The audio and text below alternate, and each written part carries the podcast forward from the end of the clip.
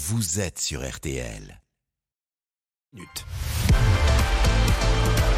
RTL Foot, c'est jusqu'à 23h. Présenté par Eric Silvestro.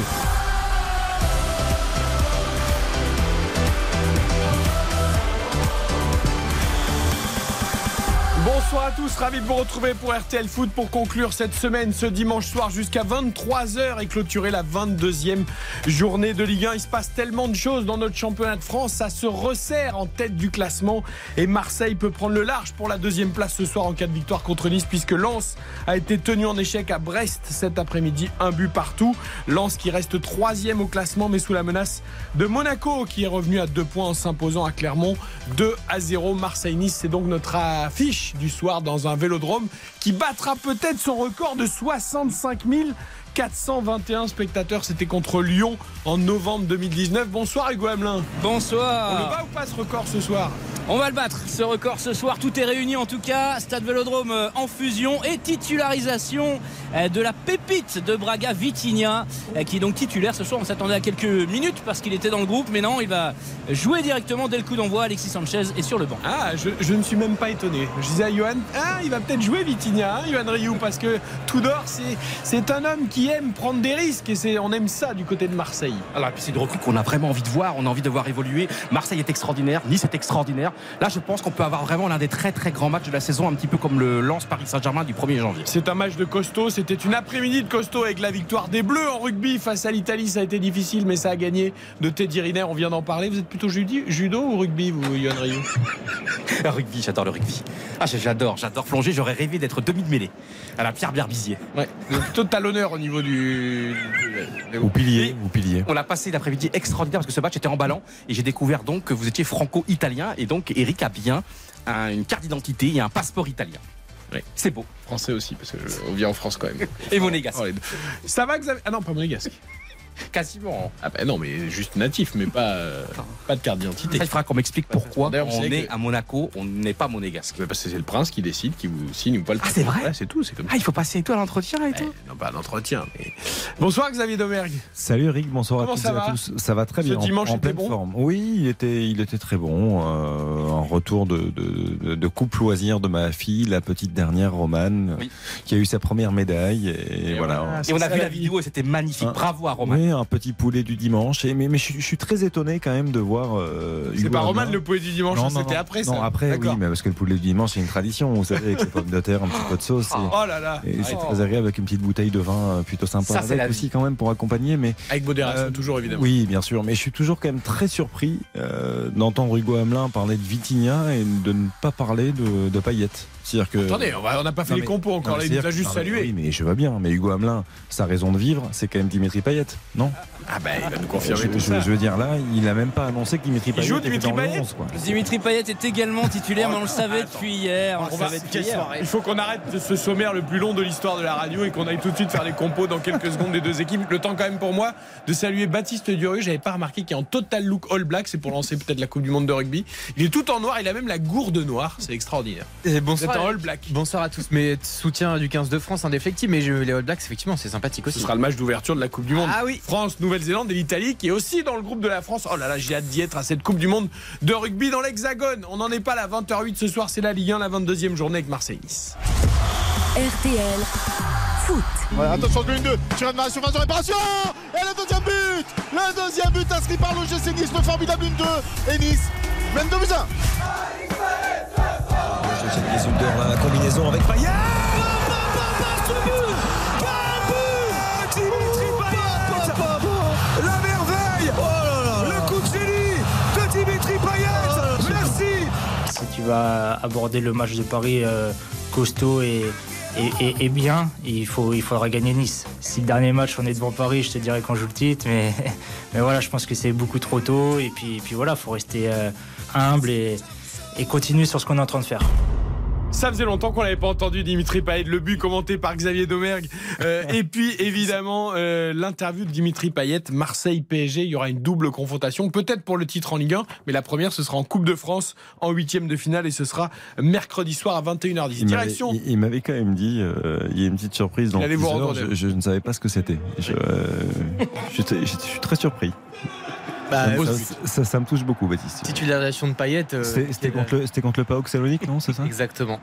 Et je me suis dit, voilà, en termes d'émotion, il fallait un truc qui soit à la hauteur de l'événement ce soir. Tu vois, les joueurs se souviennent de tous leurs buts, mais les commentateurs se souviennent aussi de tous les buts qu'ils ont commandés. Alors, mais celui-là, ça marque. L'équilibre de Payet, Hugo s'en souvient, l'équilibre de Payet sur cette volée, là, sur cette combinaison sur corner, c'était. Mais il en a perdu l'équilibre, Hugo Amelin, ce jour-là. Donc, Hugo! Oui, qu'est-ce qu'il y a? T'as déjà pleuré en commentant un match ou un match de tennis ou de foot? Est-ce que vous avez eu les larmes déjà une fois? Xav et Eric? Moi, Eric, je peux te dire oui, une fois. Les larmes? Les larmes, oui. Allez-y, Baptiste. Je m'en rappelle très bien. Et dehors, on était peut-être beaucoup à l'avoir. 2018, FC Barcelone, PSG.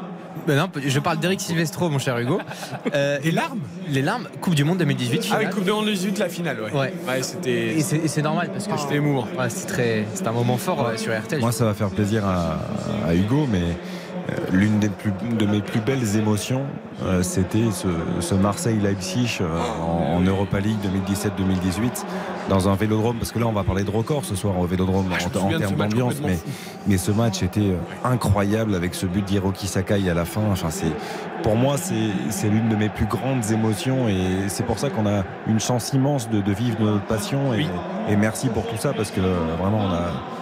Merci pour cette grande. Mais ce soir, on a tout pour un grand match. Parce qu'autant à l'aller, l'OM avait gagné 3-0 à l'Alliance Riviera, mais Nice, c'est plus du tout la même équipe.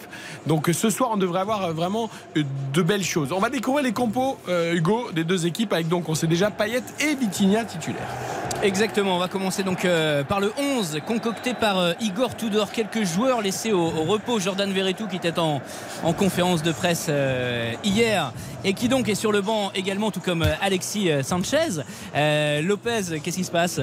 Non, je suis désolé Hugo, c'est Yoann qui me regarde avec une... Excuse-moi Hugo, j'ai fait un bisou, comment dire, de loin à Xavier, j'avais oublié que j'avais le micro ouvert. Vous savez qu'heureusement que Yoann n'est pas au stade, hein, parce que les joueurs ne pourraient pas jouer. Hein.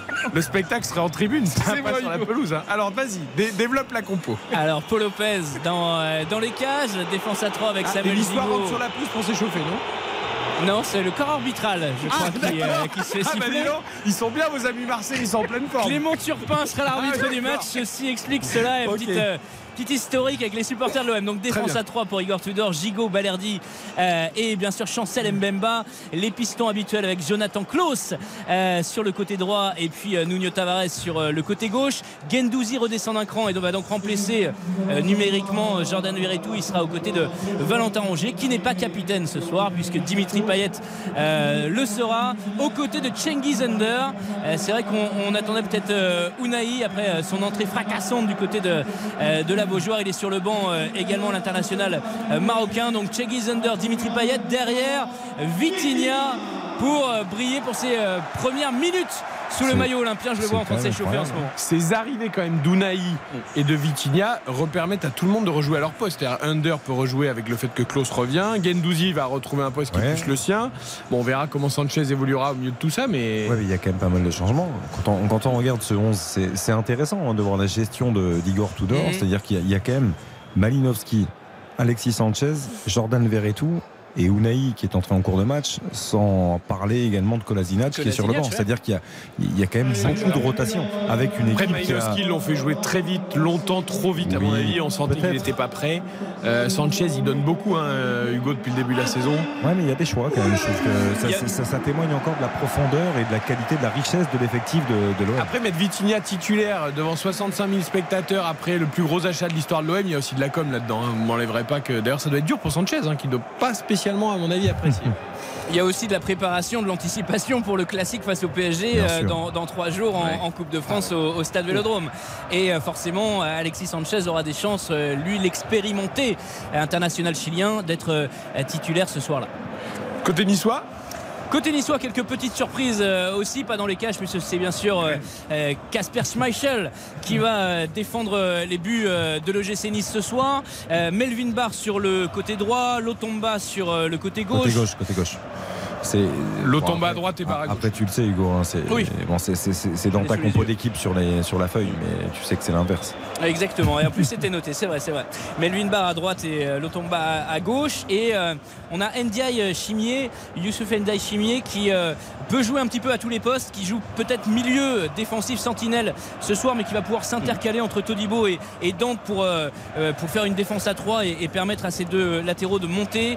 Devant lui, il y aura Aaron Ramsey et Kefren Thuram, Sofiane Diop comme son numéro l'indique, j'imagine, en position de numéro 10, puisqu'on a deux attaquants alignés ce soir du côté de l'équipe de Didier Digard, avec Gaëtan Laborde et la recrue également, la plus chère recrue de l'histoire de l'OGC Nice, Terem Moffi, qui est titulaire ce soir au Vélodrome. Ah, je voulais voir Boanani, moi, que j'ai envie de voir un peu plus sur la durée, je ne le verrai pas tout de suite. Il est sur le banc. Moffi, Laborde, ça peut être très complémentaire. Mais c'est une équipe très offensive, hein, parce que Hugo évoque une association Laborde-Moffi, avec Diop peut-être en soutien, mais moi je vois bien Nice jouer en 4-3-3 avec Ramsey aux côtés de Thuram et de Ndayi Chimier qui va jouer dans un rôle de sentinelle, mais ou en 4-4 de losange, non, mais l'apport Diop-Moffi, il y a quand même de la qualité pour venir gêner, inquiéter cette défense marseillaise qui, même si Marseille va très bien, il faut dire que défensivement, c'est pas non plus parfait. Je veux dire, il y a quand même des situations très souvent pour les adversaires. Hugo, il y a moyen de prendre 3 points d'avance sur Lens, qui a encore marqué le pas. Ce 3e match sans victoire pour Lens, on va en parler dans quelques minutes avec Philippe Audouin. Marseille peut vraiment consolider cette 2e place et rester dans le rythme du PSG. Oui, c'est l'objectif vraiment de créer de la distance avec Lens, mais avec Monaco également, plus que de regarder vers le Paris Saint-Germain qui a encore 8 points d'avance, je crois, ce soir au classement pour Marseille. Ouais. Voilà, on parle beaucoup de est-ce que Marseille peut jouer le titre ces derniers jours. Il va falloir déjà sécuriser un peu plus cette 2e place qui est très menacée. Vacarme assourdissant ce soir au Vélodrome, on l'entend bien derrière vous, ça va être chaud bouillant. On sait qu'en plus, bon, Marseille-Nice, il y a eu du passé houleux. Bon, là ça devrait bien se passer, on l'espère en tout cas, mais voilà, c'est un gros match aussi pour les supporters, Ouais, l'épisode de la bouteille bien sûr sur Dimitri Payet, c'était du côté de l'Alliance Riviera, mais voilà, des présidences qui se sont un petit peu rabibochées, mais ça reste des ennemis un petit peu historiques dans le sud. Il y a plus d'animosité, on va dire, entre Marseille et Nice qu'entre Marseille et Monaco par exemple. Pas de déplacement de supporters niçois, du coup, d'accord. Exact, interdiction et parkage vide. Bah, c'est regrettable. Alors après, c'est une décision qui semble logique parce qu'on sait que sinon ça va être très compliqué aux abords du Vélodrome, mais bon, on la regrette malgré tout, parce que je sais que t'aimes pas trop cette notion là en fonction des kilomètres, mais pour moi ça reste un derby de la Méditerranée malgré tout. C'est quand même un match très chaud avec une grande rivalité entre les deux clubs, et j'aurais aimé malgré tout voir les supporters niçois. Presque 200 km, non? Oui, je suis d'accord. Non, mais là en plus on a le bonheur d'avoir Vitinha et Moffi, les deux recrues, et j'ai hâte de voir Digard, parce que Digard quand même c'est un précipitateur. Il joue pas. Comment? L'entraîneur de Nice, oui, depuis le 9 janvier, et c'est vrai qu'il a transfiguré son équipe. Oui, et surtout tactiquement, tu vois, il a déjà changé, tu vois, de faire à Lens ce changement mercredi, de passer à 3 défenseurs centraux et 2 pistons, et là tu me dis quand même qu'on devrait avoir les 3 défenseurs centraux encore, Todibo, Dante et Youssouf Ndayi Chimier, avec les 2 latéraux. Donc normalement on devrait continuer avec les 3 défenseurs centraux, les 2 pistons, et on a hâte de voir. Pour moi c'est un choc au sommet absolu de ce championnat, et moi la question que je me pose, c'est comment ça se fait que Lucien Favre, qui est un extraordinaire entraîneur, on le sait, très intelligent, très pédagogue, et là une équipe qui est transfigurée avec Digard, donc, et en même temps j'ai pas envie, 3 victoires et 1 nul sur les 4 derniers matchs, qui est quand même Lucien Favre, parce qu'on sait à quel point c'est un super coach, mais c'est vrai que Digard là, et de voir quand même, t'imagines, tu prends qu'un seul but dans les 4 derniers matchs. Tu prends pas de but contre Lens, tu prends pas de but contre Lille, tu prends pas de but contre Reims, quand même Reims qui marche sur la Ligue 1 en ce moment. C'est impressionnant, et surtout des joueurs. Et moi je trouve que ce qui est bien, c'est qu'il a fait des inventions, par exemple Boudaoui, et qu'il a transformé maintenant en sentinelle. Je trouve qu'il a changé de poste à certains joueurs, et tu rencontres là Antoine Mendy, il est remplaçant aujourd'hui, mais 18 ans, qui a été phénoménal il y a quelques jours contre Lens. Boigny, qui a vécu sa première titularisation en Ligue 1, et je trouve qu'il fait beaucoup en peu de temps. Marseille, Nice, coup d'envoi 20h45 de cette rencontre. On retrouve Hugo Amelin évidemment juste avant l'entrée des 2 équipes sur la pelouse. Nous allons parier sur cette rencontre. 1,66 la victoire marseillaise, 10 € de misée, 16,60 € de gagné, 3,85 le match nul, 10 € de misée, 38,50 € de gagné, et 5,30 la victoire niçoise en terre marseillaise, 10 € de misée, 53 € de gagné. Yoann Riou, qu'avez-vous parié? Je suis chaud bouillant sur cette rencontre. Alors Eric, je fais un my match. Je parie la victoire de l'OM par 2 buts d'écart ou plus. 2 buts d'écart ou plus. L'OM ouvre le score. L'OM mène à la mi-temps. l'OM marque le dernier but du match. Et après, buteur multichance, Sanchez, ou Clauss, ou Payet, ou Laborde. Beaucoup de Marseillais aujourd'hui. Que des ou, hein. Ce soir, je vois Marseille. Ok, et donc? Et donc, ah oui, cote à 10. À 10. Et c'est pas mal, hein. 1 euro et on gagne 100 euros, c'est ça? Ah non. Non, c'est quoi alors? Si vous mettez 1 euro, vous gagnez 10. Cote à 10. Ah, vous étiez pas fort en maths à l'école, non? Donc 1 euro multiplié par 10, ah oui, c'est vrai, ça fait 10 euros. Ah bah, c'est pas beaucoup. Alors. Voilà, mais si vous mettez 10 euros, vous gagnez 100 euros. Ah, magnifique. Voilà. Allez-y, cher auditeur, vous avez le temps vite fait là. S'il y a un petit truc. Baptiste. On y va. Alors, pas de My Match pour moi, mais des cotes sèches à vous proposer. On va rendre hommage à Dimitri Payet et à Vitinha, titulaire ce soir. La première, on est audacieux. Payet sur coup franc direct. Magnifique. Coté à 25. Payet sur penalty, c'est coté à 5. Je vois également. C'est pas un entraînement, c'est un match. Hein. Ah bah, je sais bien. Parce que là, j'ai l'impression que Payet, il va faire ses gammes ce soir. Un coup franc, un coup un penalty. Vous inquiétez pas. Ok. Totale confiance dans le personnage. Vitinha, premier buteur aussi, ce serait formidable. La belle histoire, c'est coté à 5,40. Et puis enfin, on va mêler les deux. Payet et Vitinha, buteur dans le match, c'est coté à 8,50. Très beau pari. 8,50, il est deux marques. Exactement. Donc que des côtes sèches, quoi. Que des côtes sèches. Ok. Ouais. Et juste rappelons quand même au cœur de ce Marseille-Nice, qui est un match toujours très spécial, que Nice n'a gagné qu'un seul de ses 11 derniers matchs face à l'Olympique de Marseille en Ligue 1. La dernière victoire, c'était en mars 2021. Un succès 3-0 à Nice, des buts de Kefren Thuram, Amine Gouiri et Alexis Claude Maurice. Et que l'Olympique de Marseille également reste sur 5 victoires consécutives en Ligue 1 au Vélodrome face aux Niçois. Vincent est avec nous pour ses paris du soir. Salut Vincent. Salut. Alors, qu'est-ce qu'on joue, Vincent? Vincent.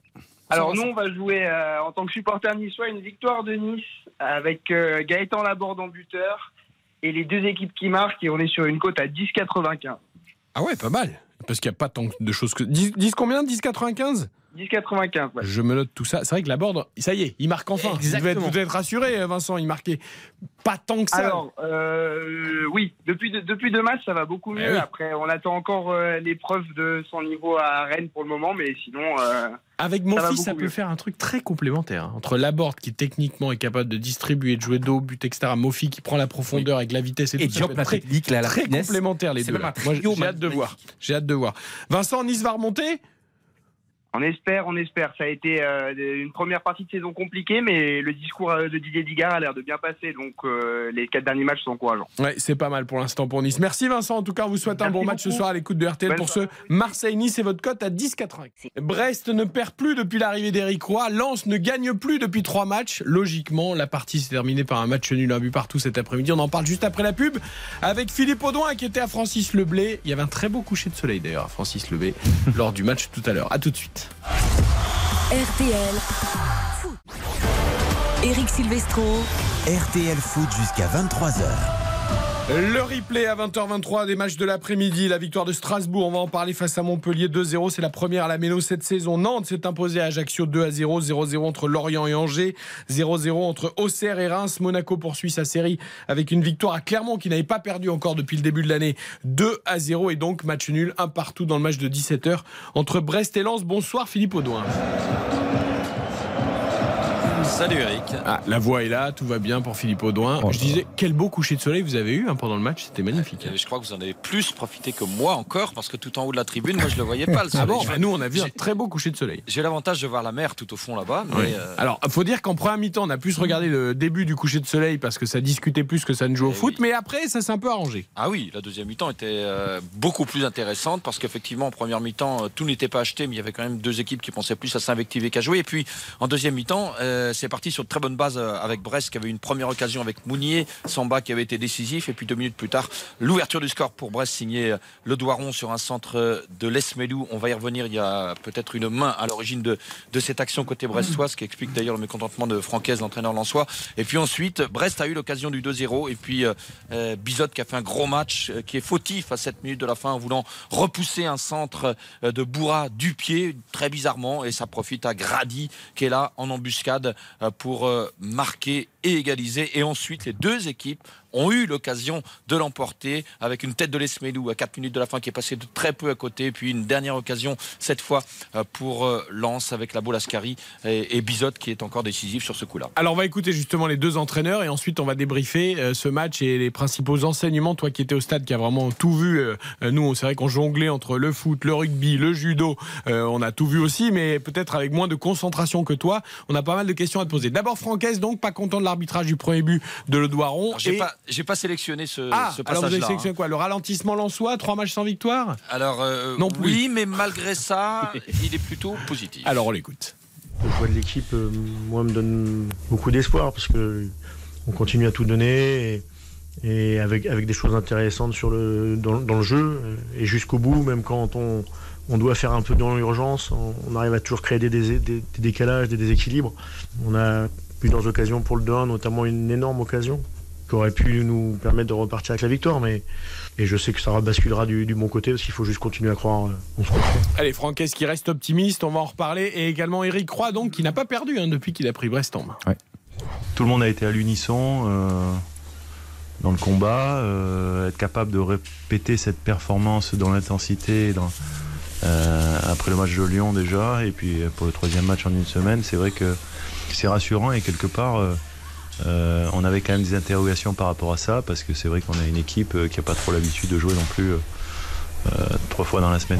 Brest est 14e avec 20 points, ils n'ont pas perdu depuis 5 matchs les Brestois, alors que derrière les 3/4 des équipes ont perdu 4 matchs sur 5 et pourtant ils n'ont que 2 points d'avance sur la zone de relégation, ça va être compliqué jusqu'au bout. Philippe, est-ce qu'il faut, oui ou non, commencer à se poser des questions, même si Francaise dit que non, sur ce Racing Club de Lens qui est à 3 matchs sans victoire, nul contre 3 et Brest et défaite à domicile contre Nice. Est-ce qu'il y a un ralentissement ? Est-ce qu'il y a une prévisibilité lensoise ? Ou est-ce que c'est juste un petit coup de moins bien et ça va repartir comme dit l'entraîneur ? Alors effectivement, c'est plutôt la thèse de Francaise. Maintenant, il faut quand même se souvenir du rythme effréné des Lensois qui prenaient en moyenne 2 points par match sur la première moitié de saison.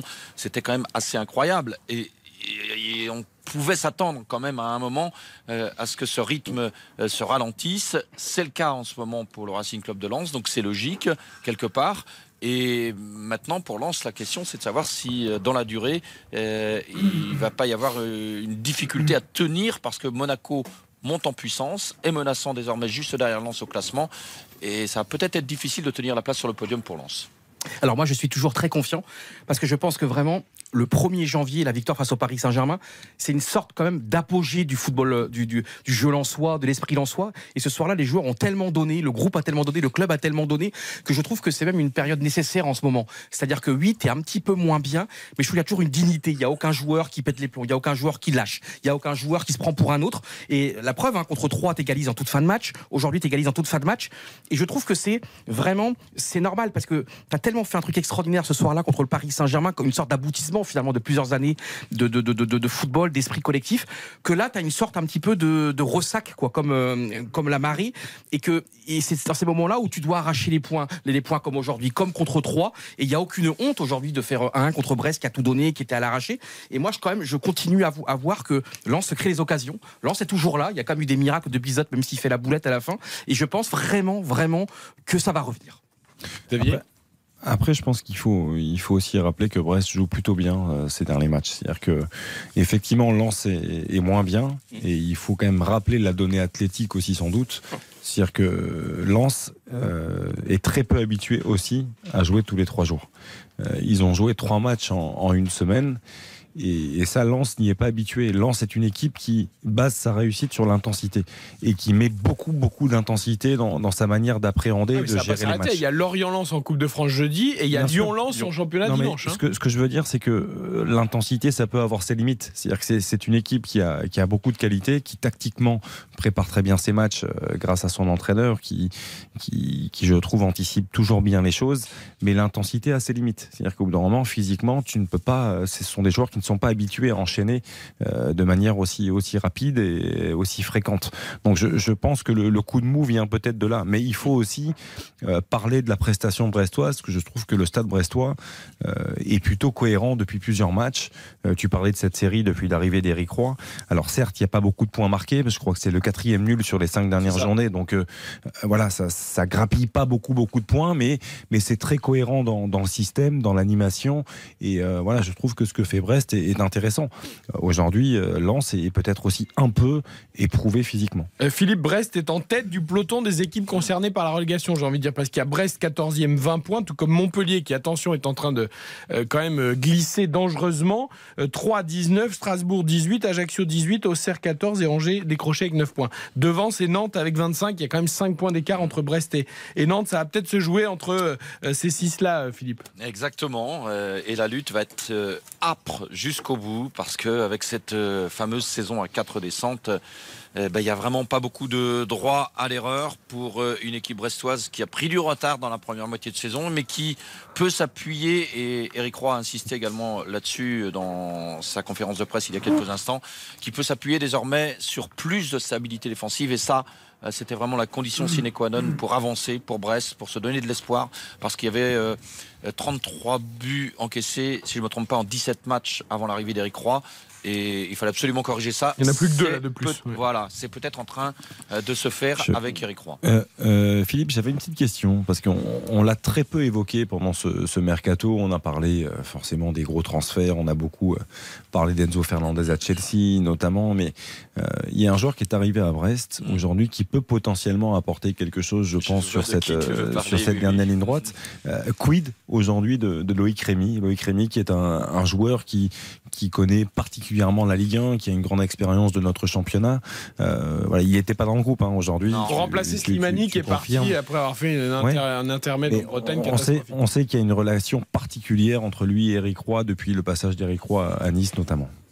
Oui, alors Loïc Rémy a quand même 36 ans. Ah oui. Il n'a pas joué depuis un bon moment. Bien sûr. Il a eu des pépins physiques. Je ne suis pas sûr que la lumière vienne de Loïc Rémy pour le Stade brestois, mais c'est plus, je dirais. Bon, il y avait des affinités entre Éric Roy et Loïc Rémy, donc ceci explique cela. Si Loïc Rémy est arrivé à Brest, c'est pour cette raison-là. Maintenant, j'ai envie de dire, Brest n'a rien à perdre dans cette histoire avec Loïc Rémy. Sait-on jamais, ça peut être une bonne surprise. Moi, je dirais plutôt que Albert Ellis, qui est entré à la mi-temps à la place de Franck Honora, qui est sorti légèrement blessé, Albert Ellis, qui a été prêté par Bordeaux pendant ce mercato, peut apporter des choses, et il l'a montré, je trouve, dans cette deuxième mi-temps. Il avait plein de fougue et on connaît son potentiel. J'ai plus envie de croire en Ellis qu'en Loïc Rémy pour Brest parmi ses recrues. En tout cas, aujourd'hui, beaucoup de Bordelais ou de joueurs proches de cette région ont brillé dans ce match, parce que Pierre Lesmelou, passeur décisif, voilà, né à Langon, dans le loin de Bordeaux. Jonathan Grady qui a marqué son premier but en Ligue 1 en 108 matchs de Ligue 1. Jonathan Grady, né à Talence, dans la banlieue bordelaise. C'est quand même marrant. Hein, t'es un peu bordelais, non? Je me trompe pas. Mais à propos de Pierre Lesmelou, c'est parce que tu parlais d'Albert Ellis. C'est pour ça que Pierre Lesmelou, il s'en est plutôt bien sorti, parce qu'il avait déjà été averti quand il a taclé Machado, qui est sorti d'ailleurs. Il est parti aux urgences, Machado. On craint une fracture ouverte du doigt pour le Lensois. Et Lesmelou s'en est très bien sorti sur ce coup-là. Il aurait pu être expulsé, ce qui expliquait d'ailleurs le mécontentement. Il est passeur décisif après pour le Doran. Alors Lesmelou est passeur décisif, mais il s'emmène le ballon de la main a priori. Et ça a échappé au corps arbitral. Ça n'a pas échappé. Quand tu fais un hommage à Thierry Henry, tu peux pas siffler, quoi. Ça n'a pas échappé à Franck Hez. Donc finalement, dans ce match où Lesmelou était très bon, et il aurait pu aussi s'en tirer plus mal. Ok, on conclut sur ce match, parce qu'on parle de Strasbourg avant de retourner à Marseille. On dit que Lens va un tout petit peu moins bien, mais quand je compare avec le Paris Saint-Germain, comme depuis quelques semaines, le Paris Saint-Germain, c'est quand même 1000 fois plus décevant dans le jeu, où il se passe rien. Hier, c'est encore des miracles personnels. Donc pour moi, Lens garde cette cohérence de ce jeu collectif. Allez, Lens reste 3e avec 46 points, ne peut pas évidemment être rejoint pour l'instant, même si Monaco est revenu à 2 points après sa victoire à Clermont 2-0 avec un nouveau but d'Embolo, son 12e depuis le début de la saison. Il alterne avec Ben Yedder, les deux sont à 12 buts. Ça marche bien du côté monégasque, je crois qu'ils s'en sont à 32 matchs consécutifs en Ligue 1 en marquant au moins un but. Ça fait quasiment un an que Monaco marque un but à chaque match. Ils sont en train de se glisser aussi dans la course au podium, les monégasques. RTL foot. Même s'ils passeront un vrai test contre le Paris Saint-Germain la semaine prochaine en championnat. Je voudrais qu'on parle de Strasbourg quand même, parce qu'on sait, on a une petite tendresse pour cette équipe, on aime tous les clubs, mais c'est vrai que c'était difficile pour ce formidable public de la Méno qui n'avait vu aucune victoire à domicile depuis le début de la saison. Ça y est, c'est enfin arrivé, 2-0 contre Montpellier avec un doublé de Diallo, première et 45e, deux très jolis buts d'ailleurs de l'attaquant strasbourgeois. Première victoire à domicile, Strasbourg qui reste néanmoins 17e et premier relégable. Montpellier qui est en train de savonner, mais sérieusement, attention à cette équipe de Montpellier qui chute, voilà. Et puis Strasbourg, ça va donner une sacrée bouffée d'oxygène. Tiens, on va écouter Mathieu Le Scornet d'ailleurs, chez nos confrères de Première Vidéo. Il jouait un peu sa tête sur ce match. S'il n'y avait pas de victoire à la Méno, l'intérim post-Julien Stéphan aurait pu sauter. On a su faire le match qu'il fallait dans l'engagement, dans l'envie, dans la détermination. Après, on a eu quelques éléments contraires encore aujourd'hui, mais il a fallu faire face et je pense que les joueurs peuvent être fiers de leurs prestations, certes défensives, mais beaucoup de cœur. Et puis, au moment où on a été réduit à 10, je pense que le public a rajouté le 11e joueur qui nous manquait pour qu'on soit à égalité numérique avec Montpellier. Donc, c'est vraiment une grande satisfaction pour l'équipe, pour les joueurs, pour le club. Et voilà, il faut que ça continue. C'est qu'une étape, il faut avoir le succès humble ce soir. Un formidable public de la Méno après l'expulsion d'Aoulou. Strasbourg menait déjà 1-0. Est-ce qu'enfin elle va démarrer cette équipe strasbourgeoise? Et puis Montpellier, je voudrais qu'on parle de Montpellier aussi. Montpellier, c'est 4 défaites lors des 5 derniers matchs. Et puis surtout, c'est des prestations inquiétantes, quoi. On a l'impression qu'ils ont un peu lâché les Montpellier. À Montpellier, collectivement, c'est très compliqué. Pourtant, il y a eu des arrivées, il y a des joueurs qui étaient titulaires aujourd'hui. Je pense à Issia Gassida notamment, qui était titulaire dans le couloir gauche. Quand on regarde l'équipe mise en place, on n'a pas de quoi être inquiet. C'est-à-dire qu'aujourd'hui, Montpellier a joué à 4 défensivement, avec Kazri qui était titulaire offensivement aux côtés de Nordin et Mavididi. Il y a quand même, mais dans le jeu, il se passe rien. C'est-à-dire que tu parlais de 4 défaites, on peut même élargir, c'est la 5e, je crois, sur les 6 dernières journées de championnat. Et puis, il y a très peu de choses dans le jeu, dans le contenu. C'est-à-dire que moi, j'aime beaucoup Romain Pitot, je trouve que c'est quelqu'un qui a des idées. Après, dans la situation actuelle de Montpellier, je ne suis pas sûr que ce soit l'homme de la situation. C'est toujours la même chose. C'est que, il faut un pompier. Pour travailler effectivement sur la durée, pour bâtir quelque chose, je pense que c'est bien. Après, quand il faut parer au plus pressé, je pense que c'est pas forcément le cas. Et au contraire, Strasbourg, finalement, c'est 3e victoire cette saison, mais la 2e sur les 4 dernières journées. Il y a eu 2 défaites effectivement consécutives avant de réagir aujourd'hui. La première victoire de la saison à la Méno, ça aussi, ça va faire du bien et ça peut avoir valeur de déclic. Écoutez, Maxime Estève, le défenseur montpelliérain, lui, il commence à un peu s'inquiéter. On a été 0. De toute façon, ça fait quelques temps qu'on est 0. Donc moi, ça ne m'étonne pas. De toute façon, à un moment donné, on n'arrive même pas à se créer d'occasion. J'ai l'impression qu'on aurait pu jouer 6h30, qu'on n'aurait pas mis un but. À un moment donné, il faut sortir les doigts du cul. Moi, ça me casse les couilles tous les week-ends qu'on soit dans la difficulté comme ça. Donc voilà, c'est compliqué. On était à 1 de plus. Il n'y a rien qui fonctionne. On ne fait pas les bonnes choses. Donc à un moment donné, il faut se remettre en question. De toute façon, la remise en question, elle est faite, j'ai l'impression, depuis 1 an et demi, mais ça ne fonctionne pas, il faut dire les choses. Donc à un moment donné, voilà, ça, on en revient à là maintenant où on est, voilà, tout simplement, et on a tout ce qu'on mérite. Maxime Estève, chez nos confrères de Prime Vidéo, fort quand même, très très fort même. Super discours dans ce football lisse, polissé, où les joueurs auront peur de parler. Et là au moins c'est un discours très important, et ça peut être un discours comme ça aussi, si c'est accompagné par les actes, qui peut renverser une saison. Et c'est vrai qu'il a raison, il dit la vérité, on le voit les matchs. Et n'empêche, quand tu vois titulaire aujourd'hui, t'as quand même Kazri et Nordin qui étaient en énorme difficulté l'an passé avec Saint-Etienne, d'ailleurs qui sont descendus, donc t'as 2 joueurs déjà qui sont au club alors que l'an passé ils ont vécu un enfer. Et quand tu vois Kouyaté qui vient de Metz, comme une recrue à 6 millions d'euros que j'ai commenté souvent cette saison, qui était quand même qui est un très bon défenseur, complètement à la ramasse aujourd'hui. Et c'est des clubs un peu Montpellier, c'est comme Angers, ça fait des mois et des mois où ça va pas. Et donc à un moment donné, t'as la justice et que le fil il se tend et il crasse. Yo, la déclaration, elle est très très forte quand même. Fantastique ce que je dis. Non mais Maxime Estève, faut se rendre compte, c'est quand même 20 ans, c'est formé au club, c'est... il a mal quoi, il a 40 matchs de Ligue 1, un grand maximum, ou peut-être 40, je crois 42, je regardais un peu le chiffre, mais je trouve les mots très très durs quoi, pour un joueur qui a de l'expérience internationale, parce que je crois qu'il avait gagné le festival de Toulon notamment avec l'équipe de France. Et voilà, c'est un joueur qui a des qualités, mais attention, parce que 20 ans, prendre la parole comme il l'a fait là, Voilà, c'est quand même avec des joueurs d'expérience que tu as autour de toi, attention. Montpellier battu 2-0 à Strasbourg, victoire de Nantes à Ajaccio 2-0 également, Lorient Angers 0-0, Serrin 0-0 également, Will Steel toujours invaincu, Monaco a dominé Clermont à Clermont 2-0 et un partout donc entre Brest et Lens. On marque une courte pause et on retourne au Vélodrome pour l'entrée des deux équipes sur la pelouse. Marseille-Nice, coup d'envoi dans 6 minutes maintenant. RTL Foot. RTL Foot. Présenté par Eric Silvestro.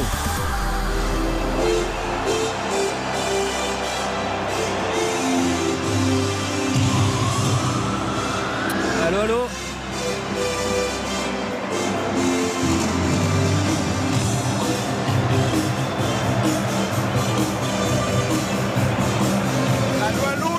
On vous entend, mais on veut pas. On reste sur Jump et Van Halen, écoutez. Allô, allô, quoi. Il y a eu un silence mais pesant. T'as pas de shampoing ou quoi? Malgré Yoann Riou. Allô, allô, vous rare, savez qui est... Ah, oui, mais nous on a du shampoing ici, vous en avez pas à Marseille ou quoi? Ah, tout le monde n'a pas besoin de shampoing dans le studio. Ah, bah non, ça c'est sûr. Non, on vous laisse bercer par Jump, Van Halen, l'entrée des deux équipes sur la pelouse. Voilà. Mais ne vous inquiétez pas, on vous oublie pas. C'est le football. Ça, c'est le football. C'est tellement bon, ça vous prend tellement au trip. Vraiment, encore une fois, 45 ans, j'ai toujours, c'est ça, c'est en moi cette ambiance. Allez Hugo, fais-nous vivre et je veux au moins 7 buts ce soir. C'est que moi quand je rentre dans ma chambre, parfois je me mets Van Halen. Ah ouais, c'est exceptionnel. Ah oui. Vous connaissez la musique, vous n'avez pas les images, je vais vous les décrire. Alors, virage nord, on a Marcillo écrit en grand, et du côté du virage sud, on a une petite banderole avec marqué en provençal, capitale du Midi, capitalo du Meyur. Ça veut dire capitale du Midi, comme quoi Marseille veut rester cette capitale du sud de la France, plein de drapeaux bleus et blancs et une banderole à l'OM du côté du commando ultra. Marcinho, c'est pour Vitinha, c'est pour lui dire bienvenue en portugais, c'est quoi, j'ai pas... Ça doit être quelque chose comme ça. Ça doit être un truc comme ça, oui. Exactement, c'est un petit clin d'œil à la langue portugaise. Il y a eu de belles images aussi, Hugo. J'ai relevé, moi j'aime beaucoup le respect, et j'ai relevé une très très belle accolade avant l'entrée des joueurs entre Aaron Ramsey et Matteo Guendouzi, les deux anciens Gunners d'Arsenal, et c'est vrai que ce sont des images qui sont toujours appréciables. Entre Laborde et Valentin Rongier également. Il y aura sûrement une poignée de main également entre Pablo Longoria et Jean-Pierre Rivière. Côté niçois, on a les joueurs qui sont sur la pelouse, les Olympiens dans leur tenue traditionnelle, tout de blanc vêtu, les Niçois en rouge et noir, short noir. Également on voit Dante qui va donner les dernières consignes. C'est bien, on a les vraies tenues là des deux côtés, c'est bien, parce que alors, cet après-midi on a encore une maillot de City qui ressemble d'ailleurs à celui de Nice. Alors c'est pas les couleurs de City, j'en peux plus de ces maillots qui n'ont rien à voir avec les... Là ce soir on a Marseille-Nice, tu écoutes RTL, t'allumes ta télé, et ben tu comprends tout de suite que c'est Marseille-Nice, quoi. Totalement d'accord avec toi. Voilà, c'est clair, net et précis, Hugo, tu te tromperas pas d'équipe ce soir. Ça pourrait être le Milan AC, mais oui, pour l'instant c'est le GC Nice. Ah, c'est vrai que ça pourrait être le Milan AC. Oui, mais bon, après ce sont les couleurs du club, je veux dire. Ouais, effectivement, t'as complètement raison. City, mais c'est scandaleux, quoi. Ce maillot rouge et noir à Rio, qu'est-ce que ça a à voir? Je me suis fait la réflexion en regardant le match. Ils ont perdu d'ailleurs City hein, à Tottenham 1-0. Ils n'ont pas profité de la défaite de Arsenal à Everton. C'est bon signe pour les Gunners. Un hommage à Charlie Loubet. Exactement, ancien international français, ancien joueur emblématique de l'OGC Nice des meilleures années dans les années 60. Et puis de Marseille également, où il a joué un petit peu ici. Les deux équipes sont rassemblées autour du rond central. On aura une minute d'applaudissements parce qu'une minute de silence, c'est absolument impossible avec plus de 65 000 spectateurs ce soir au stade Vélodrome. Alors on parlait, est-ce que le record d'affluence va être battu? Il faut savoir qu'il y a un record officiel, puis il y a beaucoup de records officieux. On parlait de OM Leipzig. Je peux vous garantir que OM Leipzig, le chiffre de la fréquentation du stade, il n'est pas vrai. Il y avait plus de monde que... Est-ce que ça pourrait pas d'ailleurs être une phrase inscrite sur le stade? Les records officiels et les records ambitieux, je trouve que ça va bien avec le club. Non mais c'est ce qu'on aime aussi à Marseille, évidemment. Exactement, il y a en tout cas beaucoup de monde présent, tout le monde veut faire le déplacement, tout le monde veut venir voir l'Olympique de Marseille ce soir, et ça concerne pas seulement les Marseillais, pas seulement les gens de la région. Moi j'ai beaucoup d'amis qui m'appellent et qui descendent de Nantes, qui descendent de Lille, qui descendent de Paris. Baptiste Durieux descend même de Paris pour la Coupe de France mercredi. Donc, exactement. Très mauvaise information. Donc tout le monde a envie de voir l'OM de Tudor dans une ambiance de folie. Et le grand attaquant. Et voilà, c'est parti pour le grand attaquant Vitinha, 22 ans seulement. On va voir ce qu'il va donner. Il n'a pas été encensé non plus à l'annonce des équipes, mais c'est lui qui donne le coup d'envoi. Il a récupéré le numéro 9 qui avait été laissé vacant par Arek Milik. Et c'est une première possession pour les Marseillais. Chancel Mbemba, ça passe en longueur qui va être contrée, mais récupérée par Cengiz Ünder. Cengiz Ünder sur le côté droit, il a plusieurs solutions. Il va tenter la petite balle piquée, deuxième poteau pour Nuno Tavares en une touche qui remet derrière lui sur Matteo Guendouzi. Non, il n'a pas tenté la frappe encore Nuno Tavares, même s'il a débloqué plusieurs situations sur les dernières rencontres. Et la première clameur pour le premier corner obtenu par Dimitri Payet sur un centre qui était contré. Alors on laisse le corner en espérant ou pas qu'il y ait de... S'il y a un but, c'est très bien. Et après on jouera au hashtag. Il a tout de suite l'intensité incroyable. Le corner de Payet. Le corner tiré à terre, entrée de la surface de réparation pour Cengiz Ünder qui va décaler Valentin Rongier. Valentin Rongier pour Jonathan Clauss qui va tenter de prendre le meilleur sur son vis-à-vis. Le centre à terre de Clauss dégagé par Melvin Barr. Le ballon est toujours dans les pieds marseillais. On est à 25 mètres à peu près des cages de l'OGC Nice. Ça recule un petit peu. Tous les Marseillais sont restés aux abords de la surface de réparation des joueurs de Didier Digard. Matteo Guendouzi qui demande des solutions. Ça s'est vite refermé devant lui. Il va pouvoir trouver Clauss qui tente de jouer en une touche pour Ünder. Ballon finalement renvoyé, mais 1 minute 30 de jeu, ça y est, l'OM veut marquer son territoire et s'installe dans la moitié de terrain niçois. Quel début de match. Qui va marquer le premier but, Hugo? Dimitri Payet, bien sûr, ça serait exceptionnel. Eh oui, Xavier. Terem Moffi. Terem Moffi pour Xavier. Vitinha. Vitinha pour Yoann. Baptiste. Sofiane Diop. Sofiane Diop pour Baptiste. Eric. Laborde. Ah. Allez, Dimitri Payet, le ballon. Jack qui touche le ballon, il soit. Dans les pieds, ça y est, récupération, notamment grâce à Dante. Au milieu de plusieurs joueurs, il reste nombreux pour faire le pressing. Vitinha justement qui va aller se battre pour gagner ce ballon. C'est récupéré dans un deuxième temps à l'angle de la surface gauche de la réparation. Nuno Tavares passe un petit peu manqué, passe aveugle du Portugais vers Dimitri Payet, capitaine de l'OM ce soir. Je comprends la volonté des Niçois, et Didier Digard est un puriste et un amoureux de football, de vouloir relancer court, mais quand on connaît le pressing de l'Olympique de Marseille et on voit l'équipe très très haute comme ça, mais je trouve que c'est une énorme prise de risque dans la relance. Je suis même pas sûr qu'il voulait vraiment faire ça, parce que ça a fini quand même par dégager loin. C'est juste qu'il y a un tel pressing qu'il n'y a aucun joueur qui était en mesure de même pouvoir dégager. C'est-à-dire qu'ils n'arrivaient même pas à trouver le temps de dégager, et donc ça a fini par du jeu court. Mais ouais, c'est vrai. Oh, le petit passement de jambes là, c'était bien joué. Première balle en profondeur pour Terem Moffi, l'ancien Lorientais, est sur le côté droit de la surface de réparation. La balle pour Thuram, la frappe de Thuram, juste à côté du poteau de Paul Lopez. Ça avait peut-être été signalé, parce que j'ai eu l'impression que les Marseillais s'étaient arrêtés dans leur action sur ce centre de Terem Moffi. C'est Aaron Ramsey qui est au départ à la récupération, l'extérieur du pied de Gaëtan Laborde pour le centre de Terem Moffi, entrée de la surface de réparation, le plat du pied de Kefren Thuram. Quelle action! La vitesse aussi. C'est ça que ce match, il ne peut être que magnifique. Non, mais c'est un gros raté, les amis. Je suis désolé. Ah non, parce que t'as vu déjà l'action est belle. C'est un gros raté. C'est un gros raté. Thuram, il doit cadrer. Thuram, c'est pas un numéro 9. Il doit cadrer, les amis. Il a fait la montée, le centre est parfait. Alors, il doit faire mieux. Il doit faire mieux. Bien sûr, il doit cadrer. Je trouve que l'idée est plus intéressante que le résultat final. Mais il voit, il est présent dans la surface de réparation. L'idée, je veux bien, mais l'action, elle est magnifique. Ramsey, ce qu'il fait au début, c'est remarquable. Il y a une faute énorme sur lui, la borde l'extérieur du pied pour lancer Moffi. Le ballon est parfait. Intérieur du pied comme ça à l'entrée de la surface, il doit cadrer. Il cherche trop je pense l'intérieur du filet, mais l'action est magnifique, mais il doit cadrer. Oh, mais tu vois, il est quand même à 2 cm du poteau, quoi. C'est vraiment. Non mais oui, mais tu sens que ça fuit, là, il rate sa frappe. Ouais, ce qui est dommage, c'est que la frappe, elle est enroulée, mais elle est beaucoup trop enroulée en fait. Il y a trop d'effets, ça fuit le cadre à cause de ça. Mais c'est déjà régalons-nous, 5 minutes de jeu et déjà du grand football. Et la profondeur de Moffi. Voilà. Moffi, la vitesse, la profondeur, c'est incroyable. Là, Ramsey, Laborde et Kefren Thuram, quelle action. Et franchement, là, j'ai envie de parler de Vitinha, parce que moi, si j'étais Vitinha là, mais moi je volerais là. Mais franchement, t'imagines, t'arrives là, pour moi, t'as pas de pression ce soir, t'as le public. Après, au Portugal, t'as de belles ambiances, à Braga, t'as une belle ambiance. Là, t'as un super match. Moi, franchement, j'ai envie d'être Vitinha ce soir. C'est l'un des plus beaux stades. Faut quand même rappeler le stade de Braga, creusé dans la roche, magnifique. Comme ça, c'est un stade extraordinaire, tellement atypique.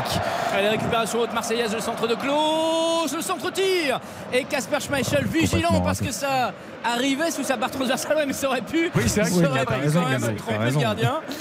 Il est resté focus là, le fils de la légende de Manchester United. Super début de match, en tout cas avec une intensité folle entre les deux équipes. Ça se rend coup pour coup. Et Schmeichel, hein, depuis quelques semaines, de nouveau, il est mieux. Il est mieux évidemment de Leicester. Et c'est ça qui est bien aussi. Il ne pouvait pas être devenu un mauvais gardien. C'est le Schmeichel du Danemark. Quoi. Ah ouais. Okay. Là, c'est le Schmeichel qu'on aime et qu'on connaît. Il a fait contre Lille là. Ah oui, en ce moment, il est performant. Et c'est le Gigot qu'on aime et qu'on connaît. Hein, qualité technique. C'est pas son fort. Mais pour une belle passe en touche. Pour revenir à Vitinha, on parlait hier. Dans ce non pas hier d'ailleurs, c'était vendredi, dans le Conseil de l'Europe, on parlait de la pression mise par le prix des transferts et j'évoquais Enzo Fernandez. Pour Vitinha, c'est un peu la même chose, c'est-à-dire que Vitinha, c'est un jeune attaquant. 32 millions hein, pour Vitinha. Je me suis tué parce que il y avait encore une action marseillaise du Guam.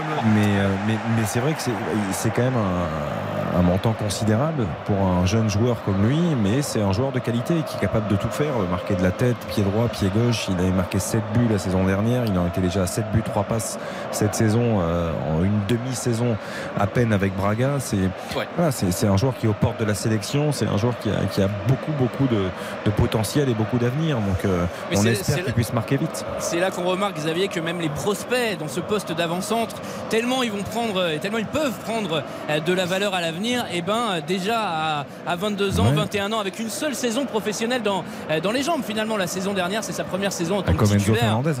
C'est exactement pareil. C'est incroyable, Enzo Fernandez, c'est incroyable. Il est milieu défensif carrément, c'est pas lui qui va te planter 40 buts dans la saison. Alors par contre, Hugo, j'ai bien écouté les argumentations de Pablo Longoria pour justifier comment l'OM arrive à faire ce genre de mouvement alors qu'il est sous la menace du fair play financier et qu'il n'y a pas d'argent. Je peux vous dire que les explications de Pablo Longoria, le mec te vend un lave-vaisselle alors que t'es venu pour un lave-linge. Il est extraordinaire. D'abord il fait un boulot de dingue, il va chercher des joueurs de fou, et en plus après il t'enrhume dans les explications, mais un truc, et moi, le mec c'est un génie quoi. C'est comme l'entraîneur de Reims, ce sont deux gars, alors ils sont différents évidemment, mais qui ont l'amour du foot absolu, avec aussi les jeux vidéo, le manager, et moi je trouve que c'est deux réussites extraordinaires, l'un comme dirigeant. Moi j'aimerais quand même pas être le comptable de l'OM, hein, parce que ça doit être, c'est un truc, c'est de l'orfèvrerie. C'est de l'orfèvrerie. En Longoria à 3000%, parce que lui il est pas, tu sais, dans le foot franco-français avec les magouilles, avec et je te donne un petit peu les agents. Hugo, si dans 5 ans l'OM a un problème, une sanction, les supporters, si entre temps ils rêvent et ils sont devant au classement, ils s'en fichent complètement. Oui, alors c'est pas la question qu'ils s'en fichent ou pas, c'est qu'il faut jouer dans les règles quand on est dans le sport. Mais je pense que c'est limite, c'est vraiment des écritures comptables qui doivent être ultra compliqué. Après, par rapport à ce que tu dis, Eric, ça dépend. C'est-à-dire que si l'OM dans 2 ans est tout en haut et prend 15 points comme la Juve, je pense que je pense qu'ils s'en moqueront pas. Non, mais attention, je suis pas en train de dire que Pablo Longoria fait pas des choses qu'il n'a pas le droit de faire. Je pense juste que c'est quelqu'un de très inventif, qui travaille beaucoup et qui vraiment est à la limite. Oh, la bonne récupération, Jonathan Clauss. Jonathan Clauss qui se projette dans la surface de réparation. Le centre de Clauss pour Vitinha.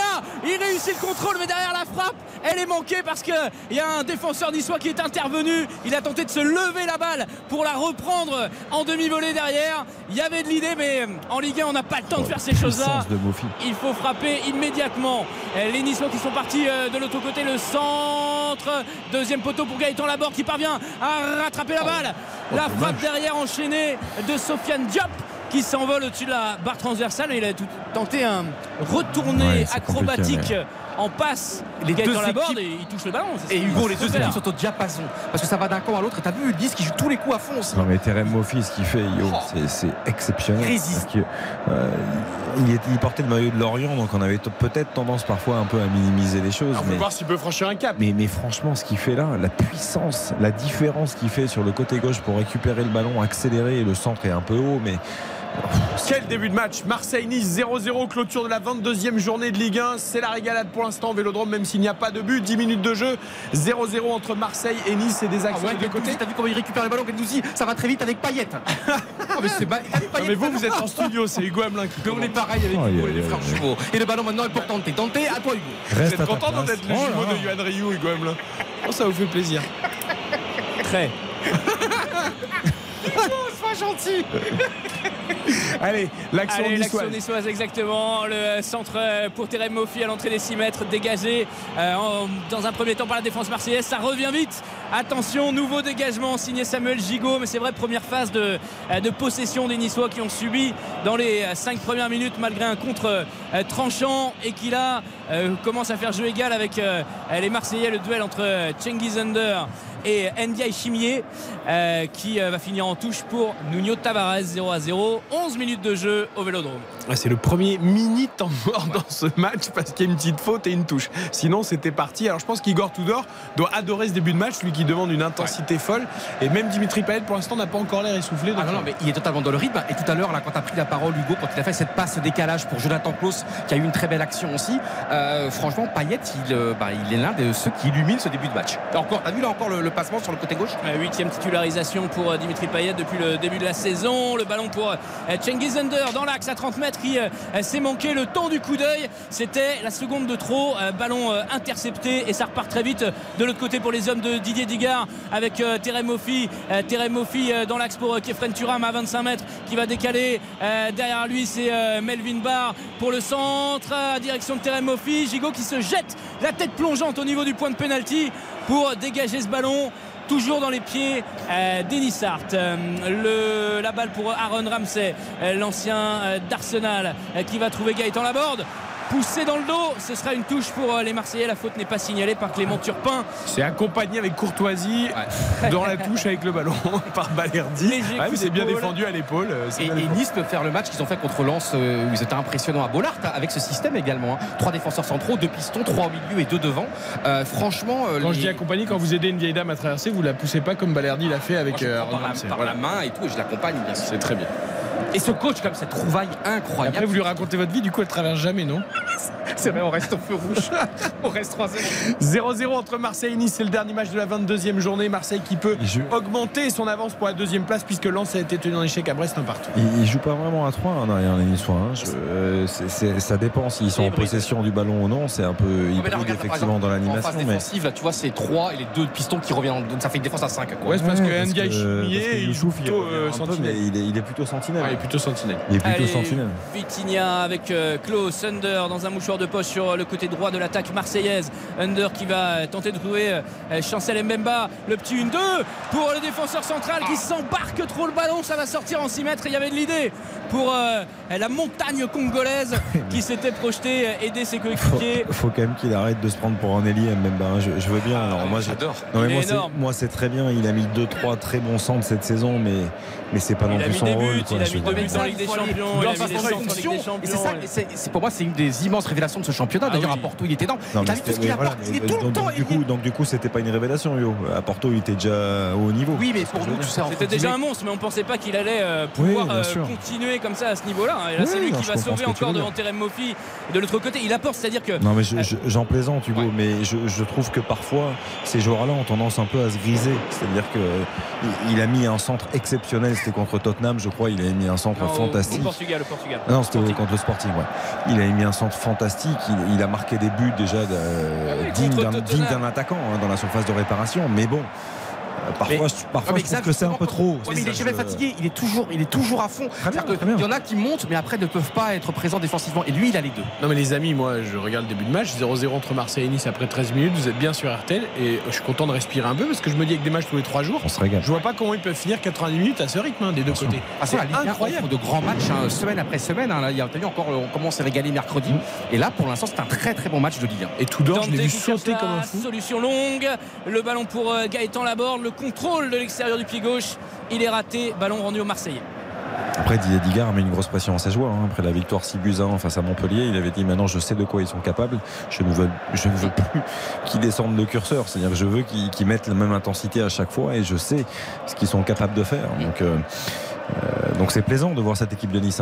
3 victoires sur les 4 dernières journées, c'est plaisant de les voir. Un peu de loin pour la course à l'Europe, mais bon, voilà, ils ont un potentiel, ils ont un gros actionnaire, ils ont des bons joueurs. Ça peut aller vite, une belle série, et tu peux vite remonter.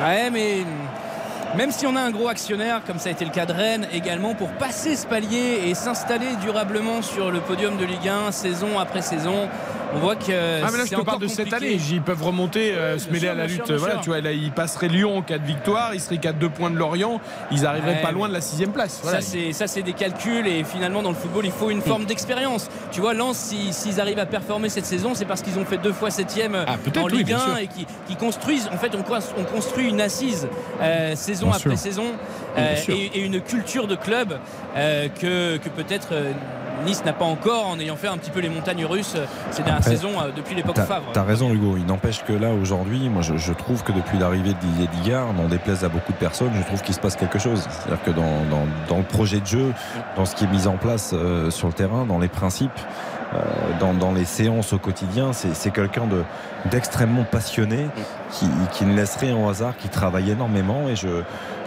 la mauvaise passe en retrait pour les Niçois. Kasper Schmeichel obligé de dégager en catastrophe devant sa ligne parce qu'il y avait la menace Vitinha, et justement cette passe de Jean-Clair Todibo un petit peu manquée, mais ça repart très vite quand même derrière pour aller Niçois.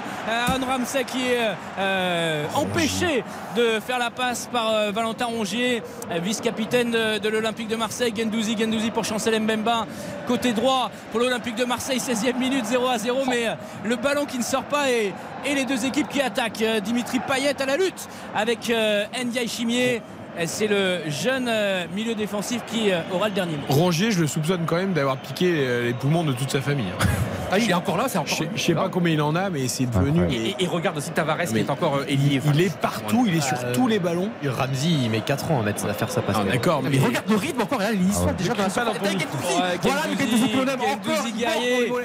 Guendouzi Guerrier qui va mordre dans les chevilles de ses adversaires, mais c'est exactement ça fait plaisir de le voir redescendre d'un cran, ça correspond plus à son profil. C'est bien passé pour Jonathan Clauss. Jonathan Clauss entrée de la surface de réparation, la frappe de Jonathan Clauss repoussée des 2 points par Kasper Schmeichel. Rongier qui va écarter sur Dimitri Payet, entrée de la surface de réparation, la frappe enroulée, elle est contrée par Jean-Clair Todibo, ça voyage encore la tête de Dante, ça va être écarté finalement avec grande difficulté par les Aiglons niçois. Et Terem Moffi qui est la seule pointe finalement de cette attaque, est serrée de près. Le crochet de Diop à l'intérieur de la surface pour éliminer son adversaire, il a intérêt à le réussir parce que sinon c'est but derrière, et là tu te fais tuer par ton entraîneur. Il est tellement fort, et ça vu ce qu'avait Clauss encore, cette frappe, cet arrêt du gardien, encore une magnification, c'est la première immense occasion de match, c'est pas fini. Tu es loin du micro là, non ? Non, parce que tout à l'heure il était tellement dans le micro qu'on n'entendait pas ce qu'il disait. Donc il faut qu'il trouve la distance. Il faut qu'il trouve la distance. Coup de sifflet de Clément Turpin pour une faute marseillaise dans la surface de réparation niçoise. Ah, blessé, j'ai l'impression, Ndiaye Chimier. En tout cas, il reste assis. Touché. Vous pouvez l'appeler Youssouf, c'est écrit comme ça derrière son maillot. Ndiaye Chimier, c'est joli. Ouais. Je trouve que c'est un peu difficile. C'est pas facile à dire. Ouais. Et alors qu'on a un tifo qui reste figé en fait en haut du virage sud. Ils avaient fait de grandes bandes jaunes et rouges, qui est le drapeau provençal, donc qui est un petit peu commun à Nice et Marseille. Et je me dis, les gens ils sont pas en train de tenir leur petit bout de carton, de papier siglé. Mais non, en fait, ils ont tous une chasuble, une espèce de pas de sac poubelle, mais ils ont un grand sac plastique, un espèce de parka. Couleur par couleur, selon la travée, jaune ou rouge, c'est fourni directement par les SAS Winners. Les amis, comme il y a un blessé, je vous propose de faire une courte page publicitaire sur RTL, comme ça on ne manque rien de ce match dingue, même s'il n'y a pas de but. 0-0 entre Marseille et Nice. C'est parti à 100 à l'heure, on joue depuis 18 minutes, à tout de suite sur RTL.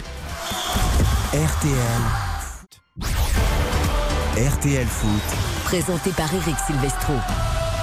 Avec Yoann Riou, avec Xavier Domergue, avec Baptiste Durieux, et nous sommes avec Hugo Amelin au stade Vélodrome pour Marseille-Nice, dernier match de la 22e journée de Ligue 1, 0-0 pour l'instant. Ça me permet de vous redonner les scores de l'après-midi, 1-1 entre Brest et Lens, victoire de Strasbourg face à Montpellier 2-0, de Monaco à Clermont 2-0 également, même score pour Nantes à Ajaccio, pas de but entre Lorient et Angers, et entre Auxerre et Reims. On avait un beau duel entre Tavares et Lotomba, gagné par le Niçois qui a obtenu la faute. Hugo. Il avait envie de se le payer, Nuno Tavares, il l'a vraiment provoqué, le défenseur gauche de Nice, mais au final il est resté solide sur ses appuis, il a sauvé le ballon sur la ligne et il a permis à son équipe de se dégager. Lotomba a signalé que Ndiaye Chimier, milieu récupérateur, est revenu sur la pelouse. Dimitri Payet poussé au niveau de la ligne médiane, et un coup franc rapidement joué par les Marseillais un peu trop vite sur Vitinha, bousculé par deux Niçois. Ça ne siffle pas, le Vélodrome se lève et les sifflets descendent des tribunes. Dante à la possession. 21e minute, toujours 0-0 entre Marseille et Nice. Kefren Thuram qui est descendu pour donner un petit peu d'air à sa défense, apporter un petit peu de liant, puisqu'on cherche très rapidement Gaëtan Laborde ou Motomba ou Terem Moffi dans cette première 20 minutes, hein, même si on a vu Aaron Ramsey également au milieu du terrain. Mais nouvelle perte de balle coupable pour les joueurs niçois. Dimitri Payet la passe en profondeur pour Vitinha et Jean-Clair Todibo qui parvient, le joueur guyanais, à reprendre de vitesse le jeune portugais et l'empêcher d'avoir son premier face-à-face au Vélodrome face à Kasper Schmeichel. Quand on prend très souvent l'exemple d'une charnière qui fonctionne bien grâce à un joueur expérimenté, même un peu âgé, et un joueur de talent, je trouve que cette charnière niçoise en est le parfait symbole, parce que Dante, certains disent qu'il est fini. Force est de constater aujourd'hui qu'il est loin d'être terminé, et Todibo, c'est un gros potentiel. C'est vraiment un défenseur qui a d'immenses qualités. Je trouve que les deux, il y a une complicité, il y a une complémentarité, il y a vraiment quelque chose de fort dans leur relation. Et Dante est toujours, tu sais, le dernier match encore, toujours à rameuter les troupes. Quand quelqu'un rate un geste, c'est toujours lui qui va les récupérations marseillaises à 3 contre 3 dans la surface de réparation. Payet qui réclame le ballon, deuxième poteau, la reprise de Payet, contrée dans un premier temps, la frappe de Vitinha, sauvée par Schmeichel. C'était Cengiz Ünder, finalement à hauteur du point de pénalty sur cette petite remise de Payet. Ça saute dans les tribunes, nouveau corner pour l'Olympique de Marseille. 22e minute, de la gauche vers la droite. Payet l'avait tiré ras du sol à l'entrée de la surface de réparation. Est-ce qu'on va chercher désormais une balle en hauteur pour un duel dans la surface? Payet à côté de Cengiz Ünder qui s'est rapproché de lui pour faire monter un défenseur. Clément Turpin, le sifflet à la main, s'est décalé pour Cengiz, centre du gauche de Cengiz, la tête de Samuel Gigot au-dessus de la barre.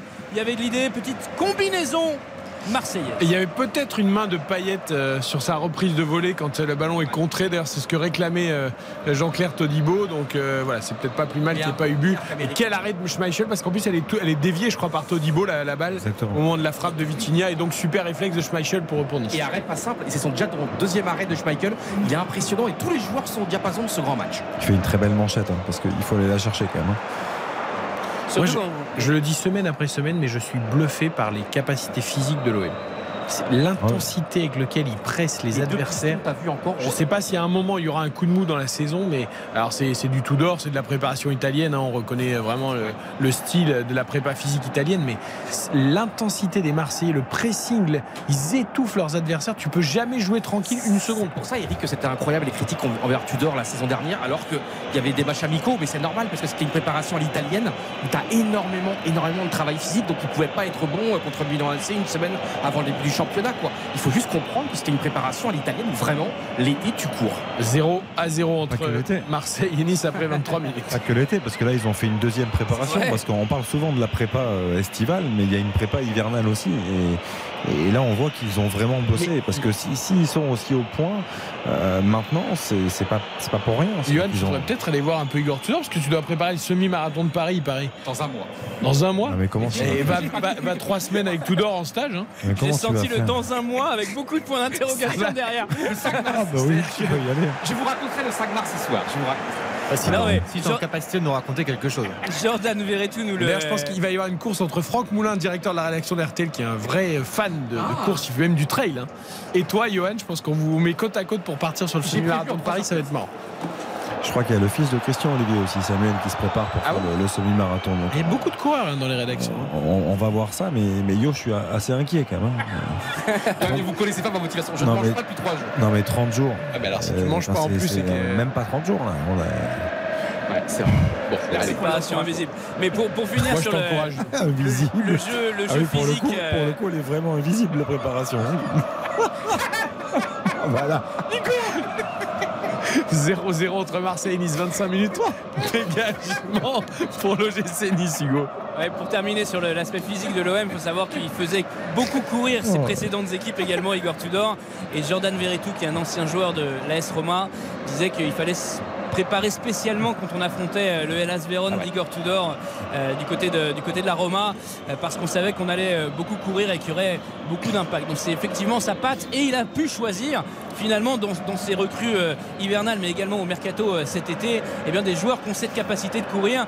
Il en parlait aussi avec Dimitri Payet en disant, il a avoué en conférence de presse, oui, Dimitri Payet il n'a pas les capacités, c'est pas le mot qu'il a employé, mais il n'a pas le profil, style. Oui, c'est pour ça qu'il joue peu d'ailleurs, le style physique pour jouer dans cette équipe. Il dit c'est dur pour lui, c'est dur pour moi aussi de ne pas le faire jouer parce qu'il a autre chose, il a une palette technique. Attention, on va sur cette attaque niçoise, ils sont nombreux à se projeter dans la surface de réparation. Le centre de Laborde, il est tout seul au point de pénalty, Ramsey pour mettre la tête et il se manque la reprise derrière de Melvin Barr dans un angle trop fermé. Ça va s'envoler au-dessus des cages de Paul Lopez. Il était 5 ou 6 là dans la surface de réparation marseillaise. Ballon un tout petit peu trop sur le haut du crâne d'Aaron Ramsey, mais qui était vraiment seul. Ouais, mais finalement sa déviation est pas mal parce qu'il peut évidemment pas la rabattre vers le but, et après le contrôle de barre de la poitrine, Xavier, il lui échappe en fait, il le tourne vers l'extérieur au lieu de le laisser bien contre lui, et c'est dommage parce que c'était une très belle action niçoise. Et la facilité des Niçois aussi à se procurer des occasions, à aller vers l'avant, le match est hyper ouvert. Mais alors Marseille concède beaucoup, on l'a vu lors du dernier match contre Monaco au Vélodrome qui a fait un partout d'ailleurs en première mi-temps. Monaco a beaucoup d'occasions, c'est peut-être le petit péché de Marseille, mais quand on met autant de volonté d'aller de l'avant, c'est normal de concéder aussi. C'est éternel de Clauss, hein, parce que Clauss, quand tu vois son match encore aujourd'hui à la Beaujoire notamment, pour moi c'est vraiment un crève-cœur qu'il n'ait pas pu disputer cette Coupe du Monde. Ouais, mais c'est un choix qui dépasse tout ça. En fait, parce qu'il avait changé de système dans sa tête, et qu'il jouerait plus à 3 centraux, donc il jouerait plus avec un piston, et il pense que Clauss c'est pas un joueur capable d'être latéral, d'avoir ce vrai rôle de latéral. C'est un vrai choix hein, qui a été dicté, mais. On vient d'apercevoir, les amis, un graphique intéressant sur nos stats, sur nos écrans de contrôle. C'était la position moyenne des joueurs marseillais depuis le début du match, après 26 minutes de jeu, 0-0 contre Nice. Il y a 8 joueurs sur 11 dont la position moyenne sur le terrain est dans le camp niçois. Et le 9e est quasiment sur la ligne médiane. Ce qui veut dire que Marseille, Hugo, tu nous le confirmes, joue extrêmement haut. Oui, il y a Balerdi et Samuel Gigot qui restent derrière avec Paul Lopez, bien sûr, dans ses cages. Mais les 8 autres, ils sont là, ils sont tous devant, que ce soit Guendouzi, que ce soit Mbemba, Nuno Tavares ou les ailiers. Jonathan Clauss, il faut quand même signaler que si on compte sa période lensoise, il est 2e meilleur passeur du championnat sur 2 ans. Il n'y a que Mbappé devant lui. Donc c'est vraiment un serial passeur. Et un joueur extrêmement intéressant. Il a même repoussé les avances de l'Atlético Madrid. Ça a été confirmé par Pablo Longoria. Bah, il s'est dit qu'il aurait plus le droit de prendre le couloir et de centrer. Donc Non, mais après, tu as raison. Mais c'est dans un rôle, encore une fois, de piston. C'est pas le même rôle. C'est pas le même rôle qui lui était donné et confié en équipe de France si jamais il avait été amené à disputer ce mondial. Mais finalement, en regardant le mondial, on en aurait peut-être eu besoin. Quoi. Bien sûr. Non, mais ça, je suis complètement d'accord avec vous. Même à 4, je pense qu'on aurait eu besoin d'un profil comme le sien.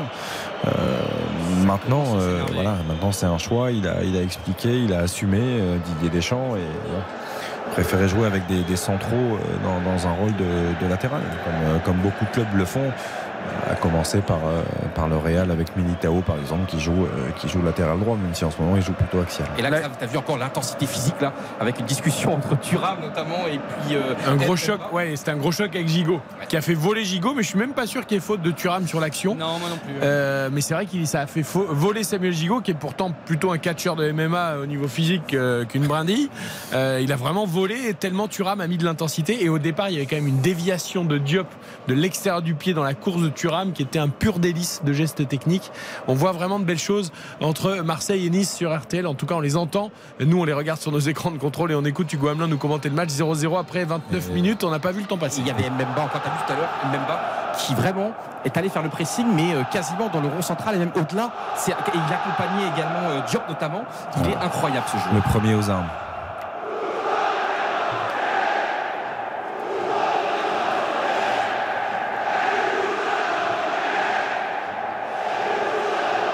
Allô Il est fort. Allez l'OM, effectivement, ça crie dans les tribunes. Et je sais pas d'ailleurs si ça va être retenu un peu sur ta pige du soir, parce qu'en fait on écoute beaucoup aussi les supporters au stade. Finalement Hugo Amelin ne parle pas tant que ça. Peut-être qu'on devrait faire si tu mets gros semblance sur le Vélodrome plus Yoann Riou en studio, effectivement on est quasiment à mi-temps pour commenter ce match. Je suis très calme pour l'instant. Il peut monter ses sujets pour demain matin comme ça déjà, ouais, il peut commencer à bosser. 0-0 entre Marseille et Nice après une demi-heure. Hugo, franchement très très bon match, on dit le fameux le bon 0-0 0-0, bah c'est ce qu'on voit pour l'instant. C'est ce qu'on a pour l'instant, avec un arrêt déterminant de Schmeichel sur une frappe d'Ünder. C'est peut-être la plus grosse occasion marseillaise. Il y a eu également une frappe hors cadre de Kefren Thuram qui était idéalement placée en tout début de match. Vraiment, Paul Lopez n'avait pas bougé sur ses appuis, donc ça pourrait faire déjà un partout. Pour l'instant, les deux équipes se tiennent. Je remarquais que depuis que Didier Digard a repris le GC Nice, eh bien en 4 matchs, ils n'ont encaissé qu'un seul but. Les Niçois, donc vraiment, ça s'est solidifié derrière. Mais, honnêtement, moi, le plus gros changement que je vois entre Digard et Favre, c'est sur l'intensité mise par les joueurs défensifs. Je vois un Lotomba là qui est à 200% sur chaque intervention. Pareil pour. C'est pas tant les joueurs, parce que les joueurs sont quasiment les mêmes hein, en défense. Ouais. C'est plus sur l'attitude, en fait, beaucoup plus agressive, Xavier, plutôt qu'attentiste en fait. Je pense très sincèrement, et ça me fait mal de dire ça. On n'a pas changé d'équipe quoi. Non, mais parce que Lucien Favre était un entraîneur que j'aimais beaucoup lors de son premier passage à Nice notamment, que j'ai beaucoup apprécié à Dortmund aussi. Mais un peu old school ou pas, sans lui faire offense, attention. Mais moi je pense qu'il est un peu dépassé aujourd'hui. C'est-à-dire qu'il y a un problème générationnel et je pense qu'il est dépassé. On l'a vu dans l'attitude. Oh, le magnifique contrôle de Dimitri Payet pour se remettre derrière le pied d'appui. Le sprint du numéro 10 qui va décaler Nuno Tavares. C'est un petit peu trop long, c'est manqué. Ça proteste dans les tribunes du Stade Vélodrome parce qu'il avait fait le plus dur, Dimitri Payet, avec ce contrôle délicieux. La course derrière pour se réaxer et le décalage de Nuno Tavares un petit peu trop précipité. Ah, quelle belle couverture de Todibo aussi quand même. C'est une bonne lecture, très très bonne lecture de Todibo. Lui aussi a des petits errements à l'image d'un Presnel Kimpembe parfois qu'on aimerait qui gomme, mais c'est un joueur, c'est un défenseur sur l'homme en 1 contre 1 qui est remarquable. Et il était au tout début à Toulouse, le palier a été difficile à franchir bien sûr par la suite au FC Barcelone, mais là aujourd'hui il est extraordinaire à Nice quoi. C'est un joueur qui lui aussi, parce qu'on l'a pas cité dans les joueurs potentiels en bleu en équipe de France, il en fait partie aussi. C'est difficile de juger la première demi-heure de Vitinha parce qu'évidemment il est en 9 et il touche très peu de ballons, donc on va attendre avant de juger, mais c'est vrai que si les ballons arrivent tu sens quand même qu'il est là hein, qu'il est toujours aux aguets. Tout à l'heure il n'a pas été servi alors qu'il avait réussi à se démarquer dans la surface. J'attends de voir ses premiers gestes face au but quoi. C'est un vrai neuf, c'est beaucoup moins mobile qu'Alexis Sanchez, on le voit moins participer au jeu, venir décrocher. Est-ce qu'ils pourraient jouer ensemble les deux avec Sanchez dans une de ses positions, ouais, il met deux milieux offensifs comme Cengiz Ünder et Payet, et Sanchez peut aisément jouer à cette place là. Je vois encore des récupérations de balles marseillaises à 40 mètres des buts niçois, c'est assez incroyable. J'aimerais bien avoir la stat du nombre de récupérations de l'OM. Le centre de Nuno Tavares trop centré et Schmeichel qui sort de ses cages pour capter le ballon et qui fait signe à ses défenseurs, à ses coéquipiers de calmer le jeu un petit peu, de se poser, parce que c'est vrai que Marseille récupère tous les ballons dans la moitié de terrain adverse sur ces 3 dernières minutes. Le contrôle de Laborde là sur le dégagement est magnifique hein, parce que Gaëtan Laborde il marque peut-être un petit peu moins cette saison, mais franchement il se bat, c'est un joueur irréprochable. Là le ballon, il joue à droite en plus. Là il reçoit un ballon, c'est un parpaing hein. Il le contrôle, il est sous pression, il le contrôle, il le remet en 2 touches. On a vu Euro hier quand il a reçu le parpaing ouais. Il a pas réussi à contrôler le défenseur lillois, ça a fait but pour Gouiri derrière sûr, même si Lille l'a emporté à Rennes 3-1. Et il travaille quoi, il n'est pas dans son rôle préférentiel, mais il travaille. Exactement. Il est au service du collectif. Il y a 10 ans, il gagnait la Gambardella avec Bordeaux. Exactement. Et oui, contre Sedan, ça fait 37 ans que vous n'avez pas gagné la Gambarde. Vous voulez que je vous fasse une confidence, les amis ? Je suis très perturbé par la nouvelle coiffure et le nouveau style de Melvin Barr. C'est vrai. J'arrive pas à me dire que c'est Melvin Barr. Je suis assez d'accord. Je partage cette analyse. Et très premier de la classe là, très bizarre, coiffure. Ses cheveux un peu comme ça. Ouais. Ah, j'arrive pas. Ça fait. Je me dis mais c'est Melvin Barr. Chaque fois qu'il touche le ballon. J'ai un peu de mal à me faire aussi. Ça fait plusieurs semaines. Ah, ouais, j'ai un peu de mal. Voilà. Allez, petite parenthèse coiffure refermée. J'ai l'impression que ça va pas. Là, on le voit là. Non, parce que je pense qu'il est entre deux. Vous savez, c'est. Il perd ses cheveux. Non, mais c'est non. Non. Comme ça, toujours la difficulté. Il les laisse pousser, mais il y a toujours un entre deux qui est difficile à passer. Passe en retournée, la tête de Payet derrière pour prolonger. Samuel Gigot qui réclame un petit quelque chose, une anicroche dans la surface de réparation. Ce ne sera pas sifflé par Clément Turpin. On va entrer dans les 10 dernières minutes de cette première période, toujours 0-0 entre Marseille et Nice. Ballon pour les Niçois dans leur camp pour une touche sur le côté droit. Enfin, je dis vous savez Yoann, mais non, vous savez pas forcément. Mais... Je suis les cheveux longs, vous savez. Oui, tu crois qu'on pourrait l'envoyer à Incroyable Transformation sur M6. Ah, il fait déjà toutes les émissions. Donc, normalement, on va pas non plus. L'amour est dans le pré. Bon. Hugo, on est. Non, je parlais de Melvin Barr, moi, pour les cheveux. Ah, non, je pensais pas du à Yoann, parce que je dis, vous savez, quand il y a un entre-deux. Yoann Riou, tu peux le transformer complètement, tout le monde le reconnaîtra quand même. Oui, ça sert à rien. Et puis eux, l'entre-deux. L'entre-deux, ça fait longtemps qu'il ne le connaît plus. Ah oui ? J'ai eu un choc. Je vous interromps 2 secondes, mais Hugo avait demandé le nombre de ballons récupérés. Bien sûr, merci Baptiste. 30 ballons récupérés pour l'Olympique de Marseille au bout de 35 minutes de jeu. Donc c'est effectivement très conséquent. En effet. Allez, la nouvelle occasion marseillaise d'ailleurs, Hugo. T'as vu Tavares comment encore une fois il monte. J'adore ce joueur. Et il monte toujours, il monte toujours sur toutes les actions. Chancel Mbemba sur le côté droit en position de centreur. Chancel Mbemba pour Vitinha. La reprise, elle était difficile. Le ballon lui arrive un petit peu derrière, c'est manqué. Il réclame le corner. Ce sera un 6 mètres. C'était tiré premier poteau de la part de Chancel Mbemba avec un petit rebond. C'était compliqué vraiment à reprendre pour l'attaquant portugais. Mais Xavier, tu as parlé du style numéro 9. Il est loin derrière Dante, il voit le centreur se préparer, il fait une course croisée pour passer devant le défenseur et avant même que le ballon rebondisse, il a déjà armé la reprise éventuelle. C'est vraiment le geste de l'attaquant, quoi. Ouais, mais moi ce que je regrette encore une fois, alors Vitinha a beaucoup de qualité, je suis très heureux de le voir sous ce maillot de l'Olympique de Marseille, mais je ne peux m'empêcher de penser à Arkadiusz Milik. Je veux dire, c'est vraiment, c'est quand tu avais un attaquant de cette qualité-là. Il est trop statique là pour Marseille. Ouais, non, il n'est pas trop statique. Quand tu as 2 joueurs en dessous, tu pouvais jouer avec Alexis Sanchez en dessous, comme le disait Hugo tout à l'heure, c'est son rôle préférentiel. Alexis Sanchez, c'est là où il est le meilleur. Je pense qu'il est meilleur là qu'en pointe. Je ne sais pas si financièrement c'était possible de conserver Sanchez et Alexis. Je sais pas, avec Pablo Longoria, tout est possible. Je sais pas, mais quand tu as Milik, franchement, quand tu as Milik, bref, ça je comprends pas. Il y a un but quelque part en Europe, j'ai entendu le jingle, Baptiste Durieux. Exactement, et c'est en Italie. Gros match entre l'Inter et l'AC Milan, véritable derby historique. Ah, ça c'est un vrai derby pour le coup. Inscrit par Lautaro Martinez pour l'Inter, but magnifique de la tête sur un corner et un beau centre repris par l'attaquant. Ça fait 1-0 donc pour l'Inter face à Milan, 35 minutes de jeu. On rappelle qu'il y a aussi Barcelone-Séville en Espagne.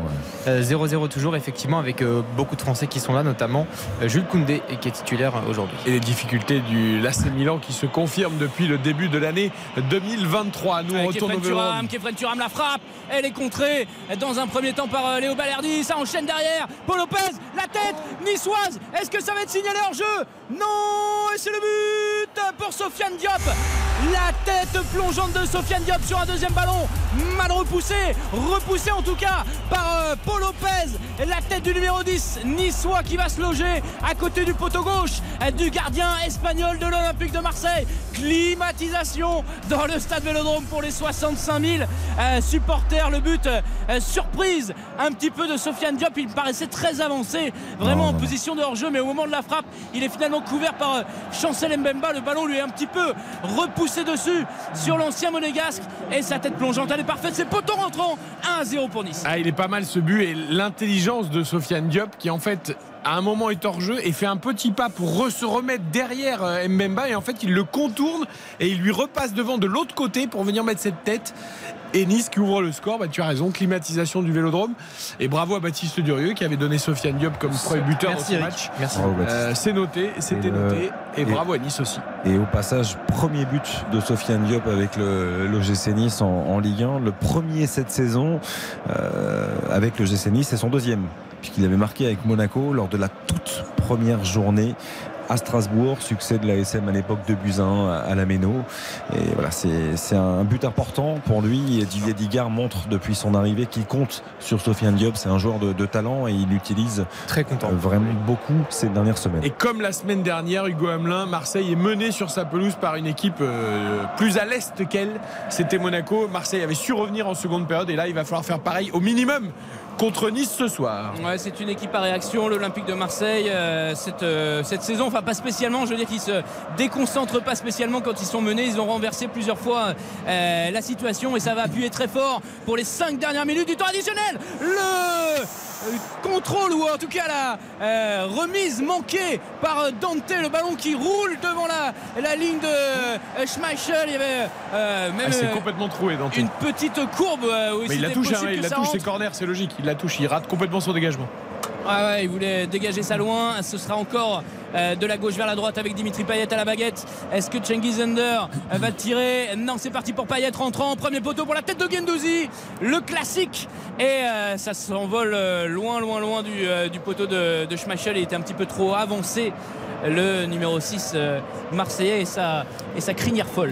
C'est toujours intéressant de voir les statistiques avant les rencontres. Avant ce Marseille-Nice, il y en avait une qui nous disait que Nice n'avait inscrit qu'un seul but de la tête en Ligue 1 cette saison. C'était moins que toute autre équipe, tandis qu'aucune équipe n'en avait moins encaissé de la sorte que Marseille en Ligue 1 cette saison, un seul. Donc là, et ça fait 2 buts encaissés de la tête par l'OM et 2 buts marqués du coup maintenant par le GC Nice de la tête cette saison en Ligue 1. Et pour moi, Paul Lopez, il n'est pas fautif sur le but parce que la frappe vraiment de Laborde est vicieuse. Hein. Ah, elle vole, elle vole, elle vole, elle vole. Alors, il peut peut-être la repousser plus sur le côté. On dit souvent que les gardiens doivent essayer du moins de repousser sur le côté. Et là, il repousse quand même un peu plein axe. Vraiment bien faite, bien vicieuse. Et moi, ce que j'ai vu sur cette action encore, tu vois, c'est que ça commence par Thuram. Une première frappe, Laborde, une deuxième frappe, après la troisième frappe de Diop. Et c'est vraiment Nice, c'est une facilité déconcertante à s'approcher du but et on assiste à un très grand match. Et Sanchez qui est parti à l'échauffement avec Malinowski, il est parti à 200 à l'heure, le Chilien, et même l'Ukrainien lui a dit non, calme-toi, on rentrera pas avant la mi-temps, tu vas pas rentrer tout de suite, on rentrera pas avant la mi-temps, j'ai la consigne. C'est incroyable comment il est, quoi. Il est comme un gamin, quoi. Ouais, il a la mentalité 16 ans, du mec, il est tellement concerné. Enfin, s'il y avait des jeunes s'il y avait quelques jeunes joueurs qui sont un peu faciles et se croient déjà arrivés, mais inspire-toi de. Et avec le Chili, il a écrit l'histoire pour évidemment l'éternité, les deux premières Copa América de l'histoire, c'est quand même un truc. C'est lui qui a marqué le pénalty décisif contre l'Argentine en 2015. Là, pour le premier sacre, il fallait y aller. Et il est exemplaire, même tu vois, quand il jouait moins ces dernières années, quand il entrait avec l'Inter, par exemple, toujours exemplaire, jamais à faire la gueule, jamais à se prendre pour un autre. Et je le trouve qu'il entraîne les autres. 1-0 pour Nice sur la pelouse de Marseille à 3 minutes 15 de la mi-temps. Nice qui mène grâce au but donc de Sofiane Diop et Marseille qui tente de répondre. Léo Balerdi sur le côté gauche de l'attaque marseillaise pour Matteo Guendouzi. On cherche des solutions. Jonathan Clauss qui en propose une en se projetant dans l'axe de cette surface de réparation. On va décaler plutôt Chancel Mbemba, l'ailier droit de cette Olympique de Marseille. Chancel Mbemba, le double contact, le centre fuyant, deuxième poteau, c'est pas sorti et c'est récupéré par Tavares. La frappe derrière de Vitinha, il y avait quelque chose à faire, la frappe du gauche sur ce centre au sol de Nuno Tavares entre Portugais, tout simplement l'Olympique de Marseille. Dommage. Là il était un petit peu esselé au milieu de cette surface. Il y a un petit rebond, mais tout le monde n'est pas David Trezeguet. Il y avait mieux à faire. Oui, on sait qu'il a les 2 pieds, Vitinha. Tout le monde n'est pas capable de rabattre parfaitement une passe légèrement en retrait, un peu appuyée, qui rebondit légèrement. Mais c'était pas mal. Il s'est encore bien placé dans la surface pour recevoir ce ballon. Tu sens qu'il a le placement, ouais, c'est pas mal. Là, c'était plutôt Dario Benedetto dans la finition. Non, mais ce que fait Nice là, comme depuis quelques semaines, c'est ahurissant. Gaëtan Laborde, angle de la surface de réparation. Il aurait pu la tenter. Il la décale pour Kefren Thuram. La frappe de Kefren Thuram, repoussée par Paul Lopez encore une fois. Gaëtan Laborde, et ça fait 2-0. Juste avant la mi-temps, Gaëtan Laborde qui reprend une nouvelle fois cette frappe renvoyée par Paul Lopez. Initiative de Kefren Thuram, entrée de la surface. Et Laborde, l'ancien Rennais, qui va à l'angle des 6 mètres placer un plat du pied intelligent pour tromper Paul Lopez. 44e, ça fait 2-0 pour les Aiglons ici au Stade Vélodrome. Ah oui, là c'est plus la même chanson. Oui. Et 2 fois Thuram, c'est 2 fois lors des 2 buts, c'est 2 fois Thuram, d'abord qui tire. C'est 2 fois repoussé, c'est 2 fois manque de vigilance. Là il peut rien faire. C'est plus dur que la première fois, mais comment il se détend encore, il fait une belle manchette. La frappe de Kefren Thuram, elle est magnifique. Autant il s'est trompé. Il la place beaucoup plus là. Il s'est trompé sur la première tout à l'heure. La superbe occasion pour le GC Nice. Là, franchement, elle est collée au poteau. Paul Lopez, il fait un super arrêt.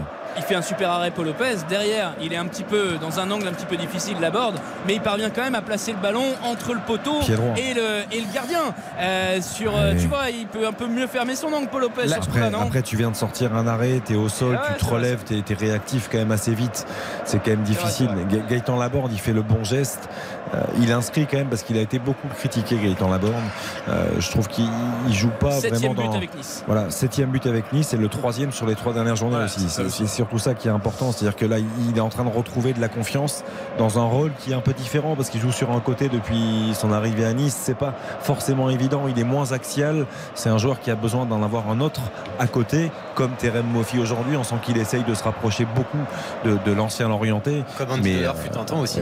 Est-ce qu'une des explications, c'est pas aussi, j'ai vu Marseille se faire beaucoup aspirer par les attaques niçoises et il y a tous les joueurs qui courent comme des damnés mais qui rentrent dans la surface et à l'entrée de la surface ça fait deux fois donc que sur la passe en retrait entre guillemets Thuram là se retrouve tout seul, attention à pas se faire aspirer quand même pour les Marseillais sur les seuls joueurs qui sont à l'intérieur de la surface. Alors autant ils avaient tellement que forcément bah, après quand il y a les contre-attaques tu vois ils reviennent mais ça. Ils se laissent aspirer dans la surface. Et puis la qualité aussi, moi de façon Thuram ça sera bientôt en équipe de France. 500 000 € le transfert de Thuram, c'est la meilleure affaire qui a jamais eu ce match à tête les épaules. Et après moi ce que j'adore avec Laborde ce sont ces attaquants, ils vont pas super vite mais l'intelligence, ça c'est à l'ancienne, moi j'adore ces attaquants un petit peu à l'ancienne et qui ont une intelligence du jeu et même s'ils courent pas les plus vite, même si c'est pas les plus techniques, il y a une finesse dans le jeu exceptionnelle. Et puis ça travaille, c'est investi au quotidien et pour revenir, il a souffert hein. Bien sûr, et pour revenir sur Kefren Thuram, sur ce que tu disais et Marcus l'a toujours dit, le meilleur de la famille en mettant aussi son papa dans la balance, le meilleur c'est Kefren et ils le disent tous, mais ils sont unanimes sur ça. Ah, il est en train de grandir, le PSG aussi le surveillait d'ailleurs Kefren Thuram cette saison, on sait que Campos le regarde avec beaucoup d'attention depuis longtemps et c'est vrai que son impact physique au milieu de terrain parisien et ses projections, parce que c'est un garçon qui se projette énormément, pourrait faire du bien. 45e minute, 2-0 pour Nice face à Marseille, vous êtes bien sur RTL, c'est le dernier match de la 22e journée de Ligue 1 et autant il n'y avait qu'un but à remonter contre l'AS Monaco la semaine dernière, autant là il va falloir en remonter deux, Marseille doit être costaud. Clauss pour le ballon décalé pour Payet, il aurait pu prendre sa chance, il a voulu chercher le numéro 10 de l'autre côté de la surface de réparation et ce qui va être très compliqué pour les Marseillais c'est que là l'OGC Nice a inscrit 2 buts sur attaque placée, on l'a dit sur des frappes repoussées par Paul Lopez et derrière en seconde période ils vont forcément un peu plus défendre et envoyer la terreur Moffi en attaque qui est serrée de très près hein, depuis le début du match mais on le sait qu'il déménage, qu'il pourra faire très mal, et également ce sera une menace permanente en tout cas dans les 45 prochaines minutes, même si Marseille bien sûr va tenter de refaire son retard. Jean-Clair Todibo pour ce dégagement, ce coup franc au niveau de la ligne médiane, renvoyé de la tête, c'est sifflé par Clément Turpin, mi-temps ici au stade Vélodrome. C'est un petit peu la surprise hein, parce qu'on s'attendait à un score peut-être un peu plus accroché à la mi-temps, 2-0 pour l'OGC Nice, la tête de Sofiane Diop, la tête plongeante à la 39e et Gaëtan Laborde à la 44e à l'origine et à la finition de l'action. Ça va secouer dans le vestiaire d'Igor Tudor à la mi-temps. Ouais, et virtuellement, je regarde le classement. Nice prendrait 3 points à l'heure où l'on se parle, 34 points, repasserait devant Lyon et prendrait la 8e place à 2 longueurs de Lorient. Et surtout, ça veut dire qu'il y a un petit resserrement sur le podium avec Paris qui regarde tout ça avec le grand sourire parce que ça ferait 8 points d'avance sur Marseille et sur Lens et 10 sur Monaco. Et Monaco aussi qui aurait le sourire puisque Lens tenu en échec et Marseille pour l'instant mené. Les Monégasques reviennent à 2 longueurs du podium. Et Nice qui vit une semaine extraordinaire. Il y a une semaine la victoire contre Lille, mercredi la victoire contre Lens. Ce serait quand même, si ça se confirme en seconde période, une semaine magique. Ouais, très belle première mi-temps des Niçois. On va évidemment écouter les réactions des acteurs de cette première période sur RTL. Mais d'abord, on va noter cette première mi-temps, 2-0 pour Nice sur le terrain de Marseille. Diop et Laborde sont les buteurs. RTL Foot. La note. C'est un peu comme s'il avait pris une salve de Kalachnikov dans l'épaule, Hugo Amelin. Mais là, ça fait 2-0 pour Nice, ta note à la mi-temps. Pas de mauvaise comparaison parce que ça n'a vraiment rien à voir, je vous le dis. Ça fait moins mal ou aux supporters de l'OM, je sais pas. Ah oui, si, ça fait moins mal. Non, on n'est pas à dire comme je sais plus quel attaquant brésilien que se faire éliminer, c'est comme perdre un membre de sa famille. Non. Le football, c'est un jeu, c'est du plaisir, voilà. Et effectivement, Marseille menait 2-0, mais c'est pas. Tout à fait, Richarlison. C'est pas terminé. Alors moi je mets la note de 7/10, 7 comme le nombre de buts de Gaëtan Laborde avec Nice depuis le début de la saison. On a eu de l'intensité, pas beaucoup d'actions franches des deux côtés, on va dire. Deux ou trois actions franches de chaque côté. Clément Turpin qui pour l'instant tient son match, j'ai pas vu de carton jaune non plus, pas de mauvais gestes dans ce derby de la Méditerranée. Il n'y a que 7 fautes. Il n'y a que 7 fautes dans ce match. Ah ouais, beaucoup d'intensité, ça court dans tous les sens. Les défenseurs qui apportent, les milieux de terrain qui cravachent, les attaquants qui prennent leur chance. Donc voilà. 7/10. C'est très bien. Ok. Complètement d'accord avec Hugo, et par rapport au fait qu'il n'y ait pas de carton, c'est bien hein, quand on a un discours différent au niveau de la direction technique de l'arbitrage, qu'on décide de le laisser un petit peu plus jouer, mais d'un coup on a des matchs un peu plus intenses avec beaucoup plus de continuité, donc ça fait plaisir. Non, franchement on s'est régalé. Très souvent le dimanche on a été un petit peu déçus de certains matchs, grosses affiches notamment. Là ce Marseille-Nice répond à nos attentes. Je trouve que Marseille dans l'intensité, dans l'envie, a été là dès le début. Nice joue très bien les coups. Nice est dangereux sur la moindre de leur récupération. Moi j'ai pris beaucoup de plaisir à vivre cette première période, avec nos auditeurs. J'espère en faire de même en deuxième mi-temps. Mais 7, ouais, c'est un beau 7. Alors moi un tout petit peu plus haut que vous, je dirais 8. Parce que tout simplement c'était un choc au sommet. Mais eh bien on voit un vrai choc au sommet, et c'est un football en liberté, un football où il y a de l'espace, un football où ça joue, où ça court, où ça dribble, où il y a de la fantaisie, où il y a des buts, où il y a des surprises. N'oublions pas Schmeichel quand même, ces deux grands arrêts. Nice qui avait eu des occasions également avant de marquer deux buts. En plus on a une surprise. Mais c'est vraiment, Eric, j'adore cette soirée parce que ça joue en même temps simple, mais c'est tellement efficace. Et tu vois, le ballon ne quitte jamais l'air du terrain. Il y a très peu, au-delà de ne pas avoir de faute, on a également le ballon qui s'égare jamais en tribune. Ça joue, un pur bonheur ce match. 8, Baptiste. Honneur à Baptiste qui a trouvé le premier buteur. Lui, au moins. Ouais. Première fois de la saison. Ça fait deux fois. Ça m'arrive. Peut-être deux fois. Tu l'as trouvé hier. Ouais. Ah oui, tu l'as pas trouvé hier ? Non, je crois pas. Si. Ah bon ? Si, tu l'as trouvé hier ou avant-hier, c'est sûr. Il a déjà. Vous voulez que je tourne les pages de mon cahier je recherche. Je pense qu'il a déjà trouvé ce week-end. Non, hier non, il avait joué Angel Gomez. Et avant-hier ? C'est Gouiri qui avait marqué. Et avant-hier, il n'y avait pas de match. Non, il n'y avait pas de match. Bon, la semaine dernière. Mais merci Xavier, j'apprécie en tout cas. Alors il avait joué Balogun la semaine dernière, mais Balogun a marqué contre le PSG, mais c'était Neymar qui avait ouvert le score. Ah ben, je suis désolé. Hein. Voilà. Mais c'est pas grave. Et c'est magique le cahier. Non, on va mettre 7 sur 10. Juste pour vous dire, c'est Marseille qui a le ballon ce soir. On a 8 tirs de chaque côté, 2 cadrés du côté de Marseille, 4 du côté de l'OGC Nice. C'est Nice qui domine légèrement en termes de duel, même si ce match est quand même très équilibré. Et à noter 3 choses. La première sur le buteur, 6 buts face à l'Olympique de Marseille pour Laborde, c'est sa favorite en Ligue 1, homme de grand rendez-vous, donc Gaëtan Laborde. Et puis à noter également que Marseille a été mené au score de 10 de ses 13 derniers matchs au Stade Vélodrome en compétition officielle, c'est assez énorme. Et puis la dernière fois qu'il y avait eu 2 buts d'écart à la mi-temps au Stade Vélodrome, c'était contre le Paris Saint-Germain le 7 février 2021. Et Baptiste, je crois que en plus tu as beaucoup parlé avec certains joueurs de Ligue 1 de Todibo. Ah oui, qu'est-ce que tu voudrais nous dire, parce que je crois que tu sais pas mal de choses sur lui. Non mais en fait déjà il fait un gros match, Jean-Clair Todibo, on en a un petit peu parlé. Et effectivement c'est quelqu'un qui fait un peu l'unanimité parce qu'il a une personnalité extraordinaire, Todibo. C'est un extraverti, beaucoup d'humour, grand plaisantin, grand chambreur, et effectivement c'est quelqu'un de très attachant. Ouais. On est sur RTL, donc je utilise des mots. Voilà. Non, ça n'arrive pas avec sa génération, avec la casquette et tout, la plaisantin, c'est rigolo. Ouais, c'est vrai. Mais non, et j'aime beaucoup, c'est vrai que cette personne, à la fois le défenseur qu'il est, je trouve qu'on n'en a pas assez parlé, notamment sous Galtier la saison passée. Il avait fait des prestations mais exceptionnelles, d'ailleurs, notamment face au Paris Saint-Germain où Paris s'était cassé les dents face à Jean-Clair Todibo et à Dante. Et puis effectivement, personnellement, c'est un être humain qui est formidable. Donc je trouve qu'il faut en parler de Jean-Clair Todibo. Il y a d'ailleurs un superbe échange avec Dante, ouais, sur Prime Video en ce moment, avec Dante, où il y a l'ancien et le jeune, et je trouve que la séquence est fantastique. Allez la regarder parce que ça chambre beaucoup. Moi j'aime beaucoup ça.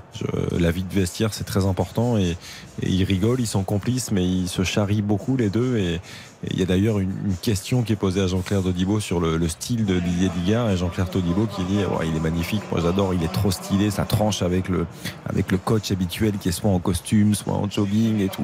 Digard s'est rasé la barbe, oui, longue, avec le suite à capuche, tendance quoi, tendance, et c'est vrai que c'est rigolo de voir ça, de voir le tatouage aussi, hein. La simplicité effectivement de ce joueur et de cet homme-là. Allez, on libère juste Hugo Amelin pour qu'il puisse profiter un petit peu de la mi-temps au Vélodrome, et il va nous retrouver évidemment dans quelques minutes pour la seconde période. 2-0, on le rappelle, pour Nice après 45 minutes, les buts de Diop et de Laborde. Moi je mets 7 aussi hein, si ça vous intéresse, je le dis comme ça au passage. Bien sûr que ça nous intéresse. Non mais c'est pas que ça nous intéresse, c'est que c'est capital.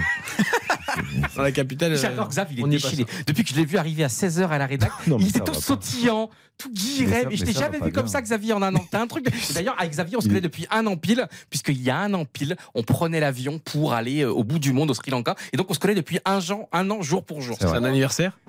Ouais, et on va faire une petite photo. Et on n'a pas vu de bouteille. Hein. Ah, j'ai oublié, zut. Ah oui. J'ai le temps d'y aller après. Allez. Non, on verra ça la semaine prochaine. Mais tu vois ce que j'adore, Eric, c'est il y a aussi un peu de dépit, c'est que comment Nice parce que les joueurs sont quand même fautifs. Comment les Niçois, pendant des mois et des mois, la première partie de saison, mais ils étaient en dessous de tout, on s'ennuyait, ça n'allait pas dans le club. Mais je pense qu'ils s'ennuyaient avec Fabre, ils n'avaient pas envie de continuer avec un entraîneur qui, encore une fois, c'est un immense entraîneur, mais on en a parlé un peu tout à l'heure, Yoann. Je pense qu'il y a un problème de génération. Voilà, le discours ne collait pas avec cette génération. Lui, d'ailleurs, ne comprenait pas non plus cette génération de joueurs niçois. Et il y avait un truc qui n'allait pas. Et les joueurs, à mon avis, n'avaient pas envie de rentrer dans cette méthodologie-là. Et au bout d'un moment, bah voilà quoi. Ouais, mais Eric, en même temps, ils se sont tirés comme une balle dans le pied. Mais bien sûr, ça. Évidemment. Aujourd'hui, t'as vu quand tu vois le football qu'ils font, ils battent Montpellier 6-1, ils font 0-0 contre Nice qui vole, ils battent Lille 1-0, ils battent Lens, ils battent Marseille pour l'instant. D'où l'importance de l'entraîneur, Yo. Je veux dire, au bout d'un moment, tu peux avoir un premier passage qui a fonctionné et tu peux être dépassé quelques années après. Oui. On l'a senti même physiquement un petit peu usé. Moi, ça m'a surpris au début quand on regardait les conférences de presse de Lucien Favre, même les interviews après match. On voyait quelqu'un de marqué physiquement et abusé. Mais oui, mais c'est. Mais c'est ce qui se passe un peu partout avec José Mourinho aussi aujourd'hui. Le discours ne passe plus. Un immense entraîneur qui a un palmarès absolument exceptionnel, même s'il gagne encore parce qu'il a gagné la Ligue Europa Conférence avec la Roma l'année dernière. C'est un discours peut-être qui aujourd'hui n'est plus en adéquation avec le foot d'aujourd'hui, c'est tout. Après, moi j'adore Mourinho, hein, mais donc ça veut dire que pour toi c'est. Alors qu'Ancelotti, par exemple, Ancelotti a réussi à être un peu intergénérationnel. Il y a peut-être ce genre. Fréquemment, ça manque de professionnalisme aussi, même si avec ton coach, disons, tu le sens pas, il n'y a pas le fluide, quand même, sur le terrain, donne tout. Et parce que là, c'est pas la différence pour moi, elle est trop énorme. C'est ton quotidien, l'entraîneur. Les séances qu'il met en place, tout ce qui travaille, c'est le quotidien. Et si tu as un entraîneur qui est plus l'homme de la situation, eh bien c'est difficile, même si tu as de la qualité. Je veux dire, les séances d'entraînement, il faut se rendre compte de l'importance des séances. Tu vis avec l'entraîneur et les coéquipiers. Il faut se réinventer. Quand tu as quelqu'un de passionné, il se réinvente, il te met des exercices, des ateliers différents tous les jours et les joueurs adhèrent à ce genre de choses. Tu as des entraîneurs qui parfois sont un petit peu dépassés. 21h41 sur RTL, nous sommes ensemble jusqu'à 23h dans RTL Foot. C'est la mi-temps au Vélodrome entre Marseille et Nice, le match de clôture de la 22e journée de Ligue 1. Et c'est Nice qui mène 2-0, les buts de Sofiane Diop et de Gaëtan Laborde. Sofiane Diop, on l'écoute justement chez nos confrères de Prime Vidéo. Premier but pour lui, sous les couleurs de l'OGC Nice. On s'est dit qu'en venant ici, il fallait être tranchant parce que voilà, il savait mettre de l'intensité. Maintenant, on a marqué 2 buts. À nous de continuer pour en mettre d'autres. Voilà, on a fait une très belle première mi-temps. Maintenant, faut pas la mettre à la poubelle et faut revenir avec de meilleures intentions en deuxième période. Ouais, en tout cas les mêmes pour les Niçois, ce serait parfait qu'ils réussissent vraiment un très très gros match pour Marseille. Pour l'instant, c'est la douche froide, mais il y a eu de l'intensité. Il n'y a pas eu tant d'occasions que ça pour les Marseillais, même si Schmeichel a fait 1 ou 2 arrêts. On écoute Jonathan Clauss. Ouais, vous l'avez bien résumé, je pense que c'est. Voilà, on fait bien les choses, je trouve, dans l'ensemble. On est agressif, on va chercher haut, on se crée beaucoup de situations, il y a du mouvement. On prend 2 situations un peu spéciales, mais voilà, on se fait punir sur leurs 2 tirs vraiment cadrés, donc c'est dommage, mais voilà, il faut qu'on continue dans cette optique-là. De toute façon, il n'y a pas à tortiller, il faut aller chercher les buts pour revenir au score, c'est sûr. Ouais, il faut aller chercher les buts pour Jonathan Clauss et pour l'OM. On va peut-être parler des changements que va effectuer Igor Tudor juste après la pub, Yoann, avant le retour des 2 équipes sur la pelouse. On a vu un Alexis Sanchez partir à l'échauffement, notamment lui, le Chilien, qui guide l'attaque marseillaise depuis le début de la saison. 21h43, courte pause, retour d'RTL Foot. RTL Foot. Avec Eric Silvestro. Et avec Yoann Riou, Xavier Domergue, Baptiste Durieux. Nous sommes tous ensemble sur RTL en attendant le retour d'Hugo Amelin en tribune au Vélodrome pour la seconde partie de Marseille-Nice. Avantage aux Niçois qui ont fait forte impression. 2-0, Diop et Laborde sont les buteurs. Nous sommes ensemble jusqu'à 23h cet après-midi. Lens a été encore ralenti à Brest. 1 but partout. Lens est 3e avec 46 points. À égalité avec Marseille, qui est menée pour l'instant par Nice. La bonne opération en haut du classement, elle pourrait être pour Monaco, qui s'est imposé à Clermont 2-0 et qui revient pour l'instant à 2 longueurs du duo. Marseille et Lens dans la course au podium. Bonne opération aussi pour Strasbourg, même s'ils restent relégables. Les Strasbourgeois, ils ont signé une première victoire à la Méno, 2-0 face à Montpellier. Victoire de Nantes, qui se donne définitivement de l'air, peut-être avant d'aborder le match plus sereinement contre la Juventus en Coupe d'Europe. Victoire 2-0 des Nantais à Ajaccio, 0-0 entre Lorient et Angers. Lorient Perpignan qui rentre un petit peu dans le rang, même si ça ne perd pas. Et Auxerre-Reims, c'est du 0-0 également. Reims qui est invaincu toujours depuis la prise de possession du banc de Wilside. D'ailleurs, il y a un but extraordinaire des Rémois qui a été refusé pour un hors-jeu après l'utilisation de la VAR. Un extérieur du pied, lucarne absolument phénoménal. Franchement, quand tu vois le hors-jeu, je me dis que dommage qu'il y ait la VAR. Parce que c'est sur la remise, hein, c'est pas sur la frappe qu'il y a hors-jeu. Et le hors-jeu, c'est Ito, je crois, qui est de hors-jeu, mais Xavier, mais de rien, quoi. Dans ces cas-là, tu devrais dire, la VAR devrait dire, ah ben non, nous, quand on met les révélateurs, quand un but comme ça se refuse pas. Ouais, sauf s'il y a évidemment un mètre de hors-jeu, mais quand c'est un demi-pied, tu fais genre le révélateur, ah ben non, le révélateur, il est comme ça chez nous. Quand on... Ils font partie de ces buts qui auraient mérité un bien meilleur sort. Franchement, tu les regardes en boucle, c'est la meilleure but pour la Ligue 1. Mais il faut effectivement, moi je pars du principe qu'il faut laisser avantage à l'attaque. Quand ça se joue comme ça, un centimètre ou deux, quel but c'est le but, il est fantastique. Donc après, à partir du moment où tu utilises l'assistance vidéo, c'est la règle, attention, si tu as un demi-centimètre ou un centimètre et demi, eh bien, tu siffles. Baptiste ? Oui, mais en fait, c'est comme la NBA, Eric. C'est-à-dire que je sais que vous êtes... La NBA, c'est-à-dire ? C'est-à-dire que parfois... Le championnat des Harlem Globetrotters, là ? Non, mais... Les jeunes vont me hurler dessus. Le championnat de basket... Il n'y a pas d'assistance vidéo en NBA. Non, ce que je veux dire, c'est que parfois... La règle, c'est la règle, mais pour le spectacle, parfois, on oublie un peu la règle. Ah oui, les marchés, les trois dribbles. Oui, mais ça vous plaît pas. Mais, donc ça vous plaira en Ligue 1. Non, mais c'est pour ça que je vous dis, la règle, c'est la règle. Mais ouais, c'est vrai que c'est un peu dommage. La NBA, j'adore. Hein, j'adore le basket et tout. Oui, bien sûr. Mais maintenant, il n'y a que des matchs à 150 points, il n'y a plus de défense. Donc, non, mais vivement les playoffs. Au moins, les playoffs, ça va à nouveau défendre et ça va être à nouveau des vrais matchs de basket. Et Eric, le but du week-end, c'était en Ligue 2 avec Niort. Vous n'avez pas vu ce but de 60 mètres ? Le lob extraordinaire d'Olaitan. Et là, au Vélodrome, ça va bouger. La sommité va être extraordinaire. Est-ce qu'il n'y a que celui-là ? Non, il y a eu encore un lob. Celui de Cafaro, il est. Voilà. Alors là, à 3-2, 3 buts de dingue, je crois qu'il cherche. Celui de Cafaro, il est fantastique. Oh. Vous réclamez des changements. Yoann Riou les réclamait. On a parlé de Malinowski et de Sanchez. Hugo Amelin, les deux rentrent, j'ai l'impression. Exactement, sortie de Vitinha et sortie d'Under également. Non, c'est Payet qui sort. Non, c'est Payet. Ah, tiens, j'ai hésité. Oui, Payet. Non, c'est Payet qui sort. Dimitri Payet qui sort avec Vitinha. Et Vitinha qui sort, oui, normal. Ça c'est assez logique, hein, il fallait montrer le joyau qui est recruté pour 32 millions d'euros. Non, et vous êtes gentils les amis, mais c'est assez logique, mais Vitinha il vient d'arriver, vous le lancez, vous le sortez à la mi-temps. Non mais là c'est parce qu'il est mené, il relance Sanchez et puis il change pas complètement de système sinon. Voilà, là c'est du poste pour poste, hein, quasiment. Et tu sors Payet et Ünder et tu fais tes choix. Vitinha, moi je trouve ça dur pour quelqu'un qui vient d'arriver, acheter plus de 30 millions, tu le lances dans le grand bain ce soir, tu le fais jouer 45 minutes, tu le sors. Dans la gestion, je pense que ça devait être prévu au cas où ça tournait mal. Non mais j'ose espérer, mais après psychologiquement, quand tu arrives à Marseille, c'est jamais facile de se relever sur une chose. Allez, la bonne récupération de Valentin Rongier pour Alexis Sanchez. Milieu de terrain encore pour Jonathan Clauss. Malinowski qui propose une solution. L'Ukrainien sur le côté droit, c'est contré par Dante, mais la touche va être jouée rapidement. Clauss qui tente de trouver Alexis Sanchez dans la profondeur. La sortie de Schmeichel pour capter le ballon tranquillement au sol devant l'attaquant chilien. Demande des solutions, le gardien danois s'est dégagé très fort devant. Nice qui mène 2-0 ici au stade de Vélodrome. On rappelle les buteurs, Sofiane Diop à la 39e, Gaëtan Laborde à la 44e, deux fois suite à des ballons repoussés par Paul Lopez. Récupération niçoise, Sofiane Diop justement qui va tenter de prendre le meilleur et sur Clauss et sur Ünder, il va y parvenir puisqu'il gagne la touche, le numéro 10 niçois. Allez, Igor Tudor qui donne ses consignes, qui a évidemment demandé de garder la même intensité. 2-0, l'OM en a déjà vu d'autres cette saison, mais là c'est vrai que cette équipe de Nice nous fait une très très belle impression. Elle est extrêmement solide, puissante aussi physiquement, et elle a des joueurs de qualité devant. Donc attention à l'OM, ça pourrait être une petite déconvenue.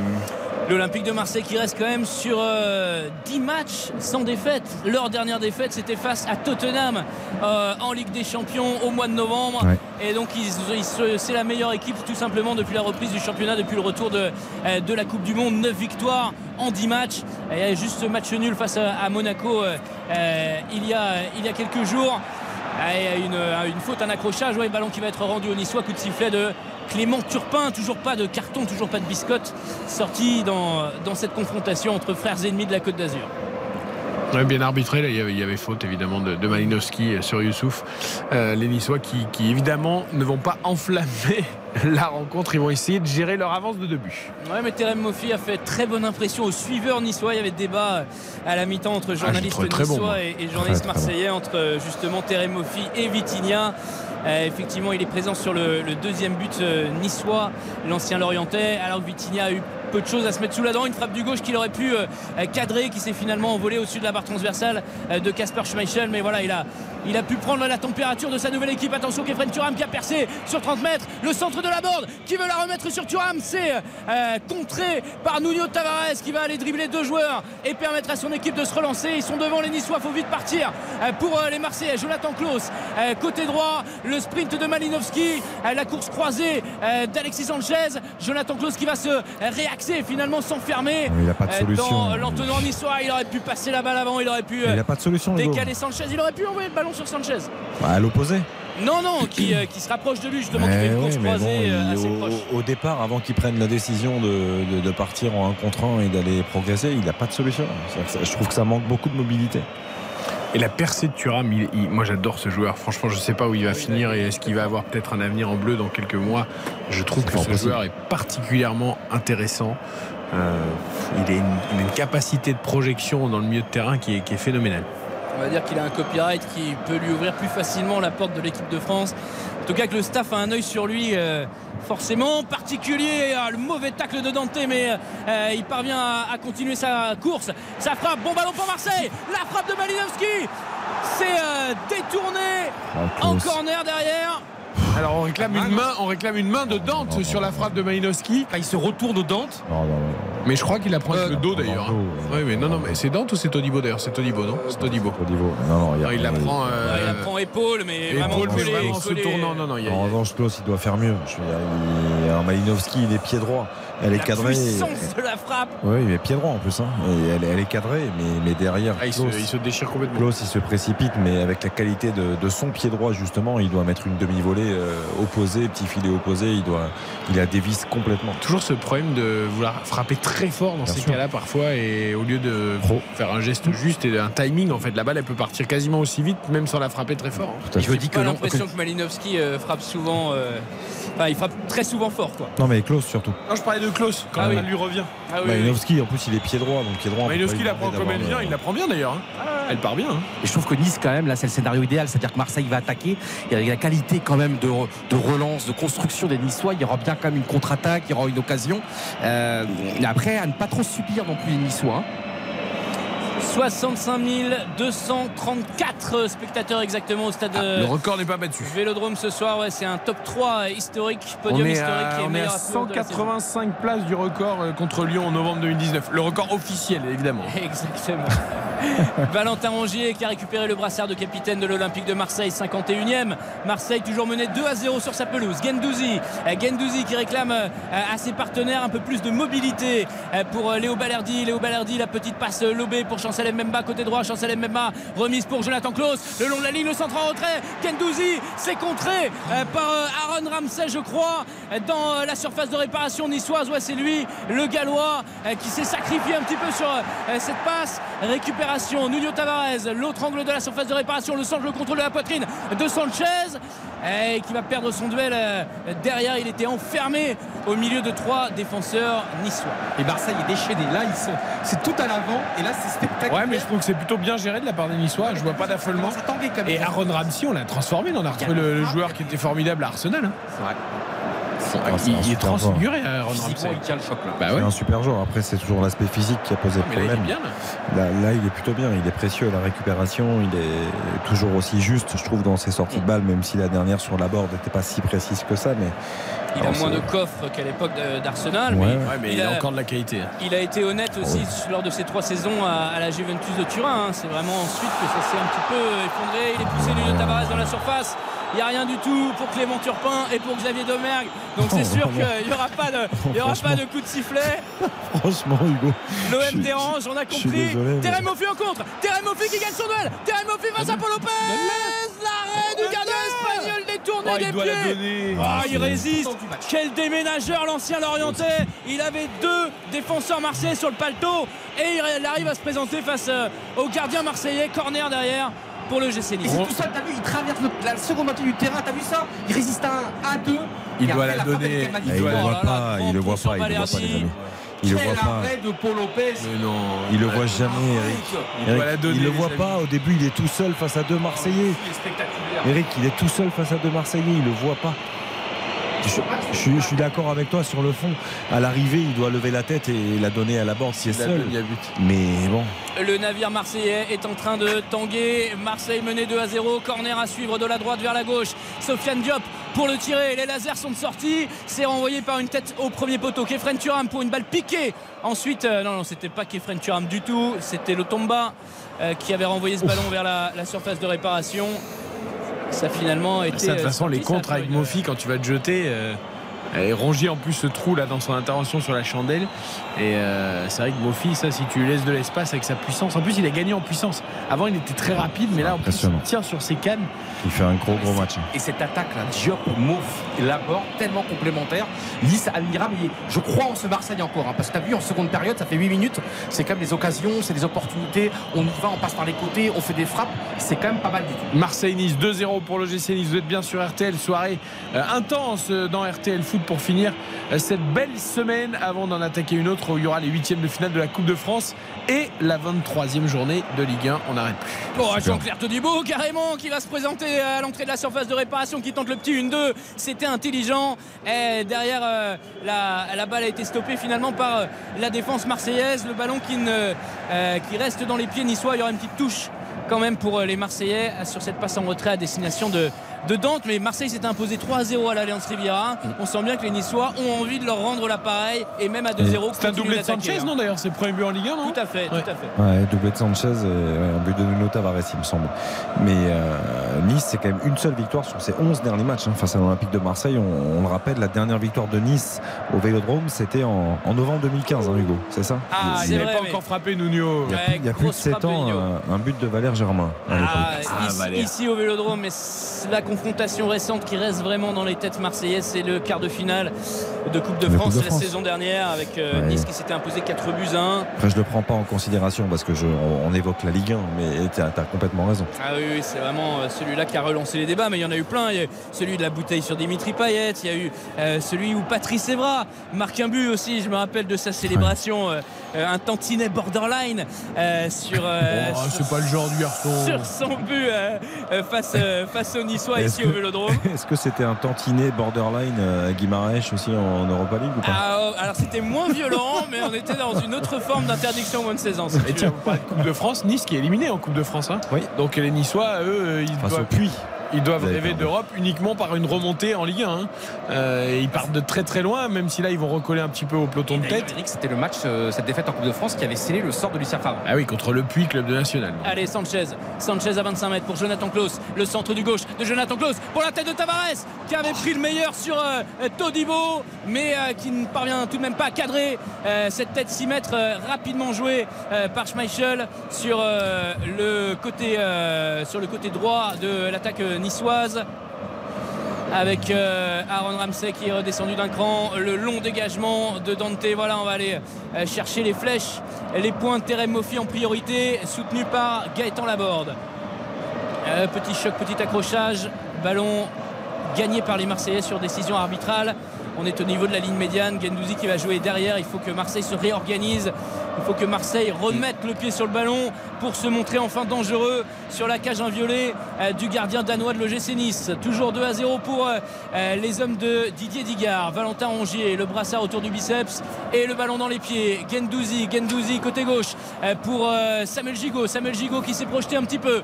Il a Nuno Tavares à côté de lui. On va repasser par Guendouzi. Guendouzi, Rongier, le petit 1-2 avec 1-2-3 même avec Guendouzi. Guendouzi pour Tavares. Position de centre, il faut y aller. C'est détourné du dos, encore une fois, par son vis-à-vis. C'est Lotomba, je crois. Ah, mais ils n'arrivent pas à dégager. Ça revient à la Sablan et il y aura un corner. La qualité de centre de Malinowski, c'est quand même le pied gauche de Malinowski. Je te dis comme vraiment, vraiment sur le reculoir. Attention, parce que tu prends un but maintenant, c'est pas fini. Et c'est l'ancien joueur de l'Atalanta Bergame qui va justement s'occuper de ce corner qui sera sortant avec son pied gauche. C'est parti pour Malinowski, tiré premier poteau et même au centre, à la tête de Samuel Gigot qui va s'envoler, ballon qui atterrit même dans le virage sud et qui ne fera pas sa réapparition sur la pelouse. Salé, il a disparu au milieu des milliers de supporters marseillais. Gigot, honnêtement, tu déménages, tu l'embauches. À lui tout seul, il te fait la baraque. Non mais, ça... non mais bien, en plus il le fait bien, il monte bien haut, il fait pas de faute. Après il n'arrive pas à rabattre sa tête, mais c'est quand même un sacré bébé. Après, si t'as besoin d'une nacelle, t'appelles Malinowski, hein, parce que le ballon il le met parfaitement oui pour le déménagement. Est-ce que vous pensez vraiment que les Niçois vont tenir, même s'ils ont un extraordinaire état d'esprit, ils jouent les uns pour les autres, on voit bien, ça discute. Le match également de Ndayi Chimier, hein, qui vient de Turquie, c'est ça, hein. Et là, t'imagines... Başakşehir, il me semble. Ouais, et un joueur très intelligent, parce que tu vois, il est sentinelle, et parfois, il se met également entre Todibo et Dante, donc tactiquement, très intéressant, mais je vois pas Marseille ne pas marquer ce coup. Pour le coup, par rapport à ce que tu dis, moi, je pense que Nice serait bien inspiré de passer vraiment à 3 centraux. C'est-à-dire que là, il joue à 4. Allez, Gaëtan Laborde, encore une fois, le petit centre de Gaëtan Laborde. Sofiane Diop derrière après ce premier envoi de la défense marseillaise. Kefren Thuram, Melvin Barr. On est sur le côté gauche de l'attaque des Aiglons. Kefren Thuram, petit centre enveloppé. La tête marseillaise qui aurait failli lober Paul Lopez qui relance à la main. Derrière sur Nuno Tavares, il reste positionné haut les Niçois pour empêcher les Marseillais de construire. Il va aller jeter, Alexis Sanchez. Il est touché par le tacle de Lotomba, qui s'excuse, et ce sera le premier carton jaune de ce match. Ouais, il est logique. Il est Youssouf, il est très très en retard dans son intervention. Ah oui, tout à fait. Franchement, le contre d'Alexis Sanchez, ouais, il arrive bien en retard. Alexis Sanchez arrive juste devant lui, il parvient à s'emmener le ballon et la faute est claire. Il fait signe que non. Oh, ils font toujours signe que non. Oui, ouais, mais bon, l'international burundais, là, la faute, elle est plutôt claire. Mais, ouais. Mais moi, je pense que, et ça ne m'étonnerait pas, hein, que Nice bascule vraiment dans un système à 3 assumé défensivement, dans l'axe, pour laisser peut-être sacrifier peut-être un Sofiane Diop, densifier aussi le cœur du jeu ensuite et laisser l'abord des mots. Allez, Clauss, le super centre pour Malinowski. Le but de l'Ukrainien qui relance l'Olympique de Marseille. 2-1 désormais pour le GC Nice. 60e minute de jeu ici au stade Vélodrome. Le petit centre en retrait, Sanchez qui laisse passer, Malinowski, frappe surpuissante derrière qui va trouver la lucarne de Kasper Schmeichel. Quel but! Écoutez le Vélodrome. Quel but! C'est magnifique, t'as vu, parce que Nice est beaucoup trop sur le reculoir. Nice n'existe pas en cette seconde période. Et t'as vu encore ce travail, ce centre. Il y a toujours un jour en point de pénalty pour les Marseillais. C'est au moins la 6e ou 7e fois du match. Et là, on peut assister déjà sur le match, est génial. Mais on peut assister à l'un des plus grands matchs de la saison. Et tu vois, c'est la même que Thuram en première mi-temps, sauf que lui, il la cadre. Il se trompe pas. C'est la porte qui fait le repli défensif et qui est un petit peu en retard. C'est la porte qui est sur lui. Il se trompe pas, Malinowski, hein, sur l'intérieur du pied gauche. Il prend ce ballon plat du pied, il le claque. Petit filet intérieur, le centre de Clauss encore une fois en retrait est magnifique. Alexis Sanchez qui laisse filer, il effleure peut-être un tout petit peu, mais... Et il y a un joli contrôle orienté de Gigot qui s'emmène le ballon, qui va atterrir sur Clauss pour la passe ici. Sanchez faut appuyer maintenant. Ça part de là, comme on dit à Marseille. Le centre de Cengiz Ünder, deuxième poteau pour Nuno Tavares. Détourné de la tête, il va peut-être gagner le corner derrière. Exactement. Et la clameur. Et juste, Hugo, c'est le 18e buteur différent en Ligue 1 de l'Olympique de Marseille cette saison. Il n'y a que Paul Lopez qui n'a pas encore marqué. Non mais c'est incroyable. Il peut monter sur un corner, on ne sait jamais. À la 96e. Ounaï avait été le 17e, Malinowski le 18. Et les recrues marquent du coup. On verra si Vitinha marque lors des prochains matchs. Il est sorti à la mi-temps. Et encore le deuxième centre de Malinowski pour Cengiz Ünder. Cengiz Ünder idéalement placé. C'est détourné d'une cuisse niçoise parce que la frappe elle était cadrée. Nouveau corner. Ça pousse, 65 000 personnes, vous les entendez. C'est Youssouf qui sauve, elle allait au fond. C'était but. Ah oui. Ce match est dingue, Hugo. Malinowski, le pied gauche au corner, sortant, c'est encore bien tiré. Cengiz Ünder, deuxième opportunité sur le côté, il se met sur son pied droit, ça va être compliqué et de centrer et de tirer. Le centre du droit tout de même, oh là là, la frappe de Poussin, le centre de U8 pour Cengiz Ünder sur son pied droit, c'est pas possible ça. Le duel. Je crois que ça n'existe pas les U8. Non, je crois que c'est U7 et U9. Les 7 ans. Ouais, mais je crois que c'est U7, U9, U11, U13, U15, U17. Mais c'est bien d'inventer les nouvelles catégories. Ce match va devenir complètement fou. Alors, il faut que je vous raconte.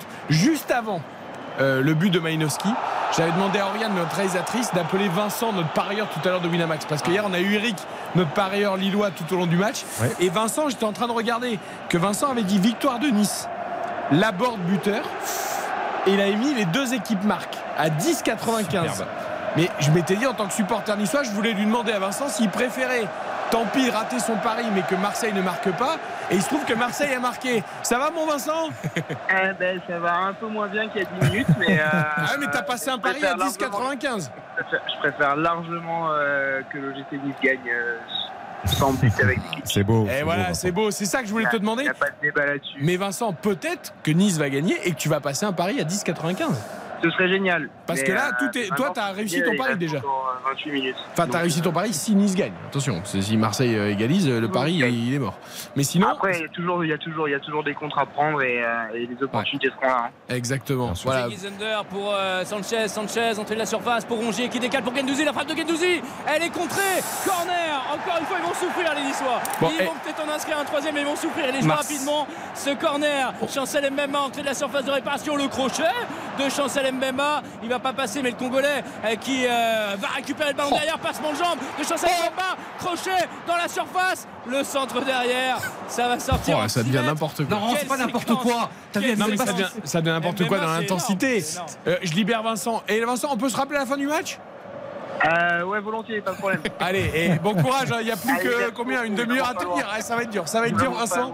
Mais on pense à vous, parieur niçois qui est avec la flemme, même pas ce qu'il a fait. Il a tout fait, il a fait 3 dribbles, il a fait un grand pont, une soutane. Et alors, oui, il a perdu le ballon à la fin, mais encore une fois, son apport, ce match, je l'aime vraiment d'amour. 2-1 pour Nice sur la pelouse de Marseille. Marseille qui est revenu dans le match grâce au premier but avec l'OM de Malinowski. Il reste 26 minutes, Hugo Amelin. Ça va être de la folie. Valentin Rongier au niveau de la ligne médiane avec Matteo Guendouzi qui est en furie, qui se projette, qui sprint à peu près sur tous les ballons. Nuno Tavares, côté gauche, Nuno Tavares pour Sanchez. Sanchez, la longue passe pour trouver Jonathan Clauss de l'autre côté. C'est finalement capté par la défense niçoise. Et attention au contre, Kefren Thuram, ils sont 4 contre 4, les Marseillais ne reviennent pas tous.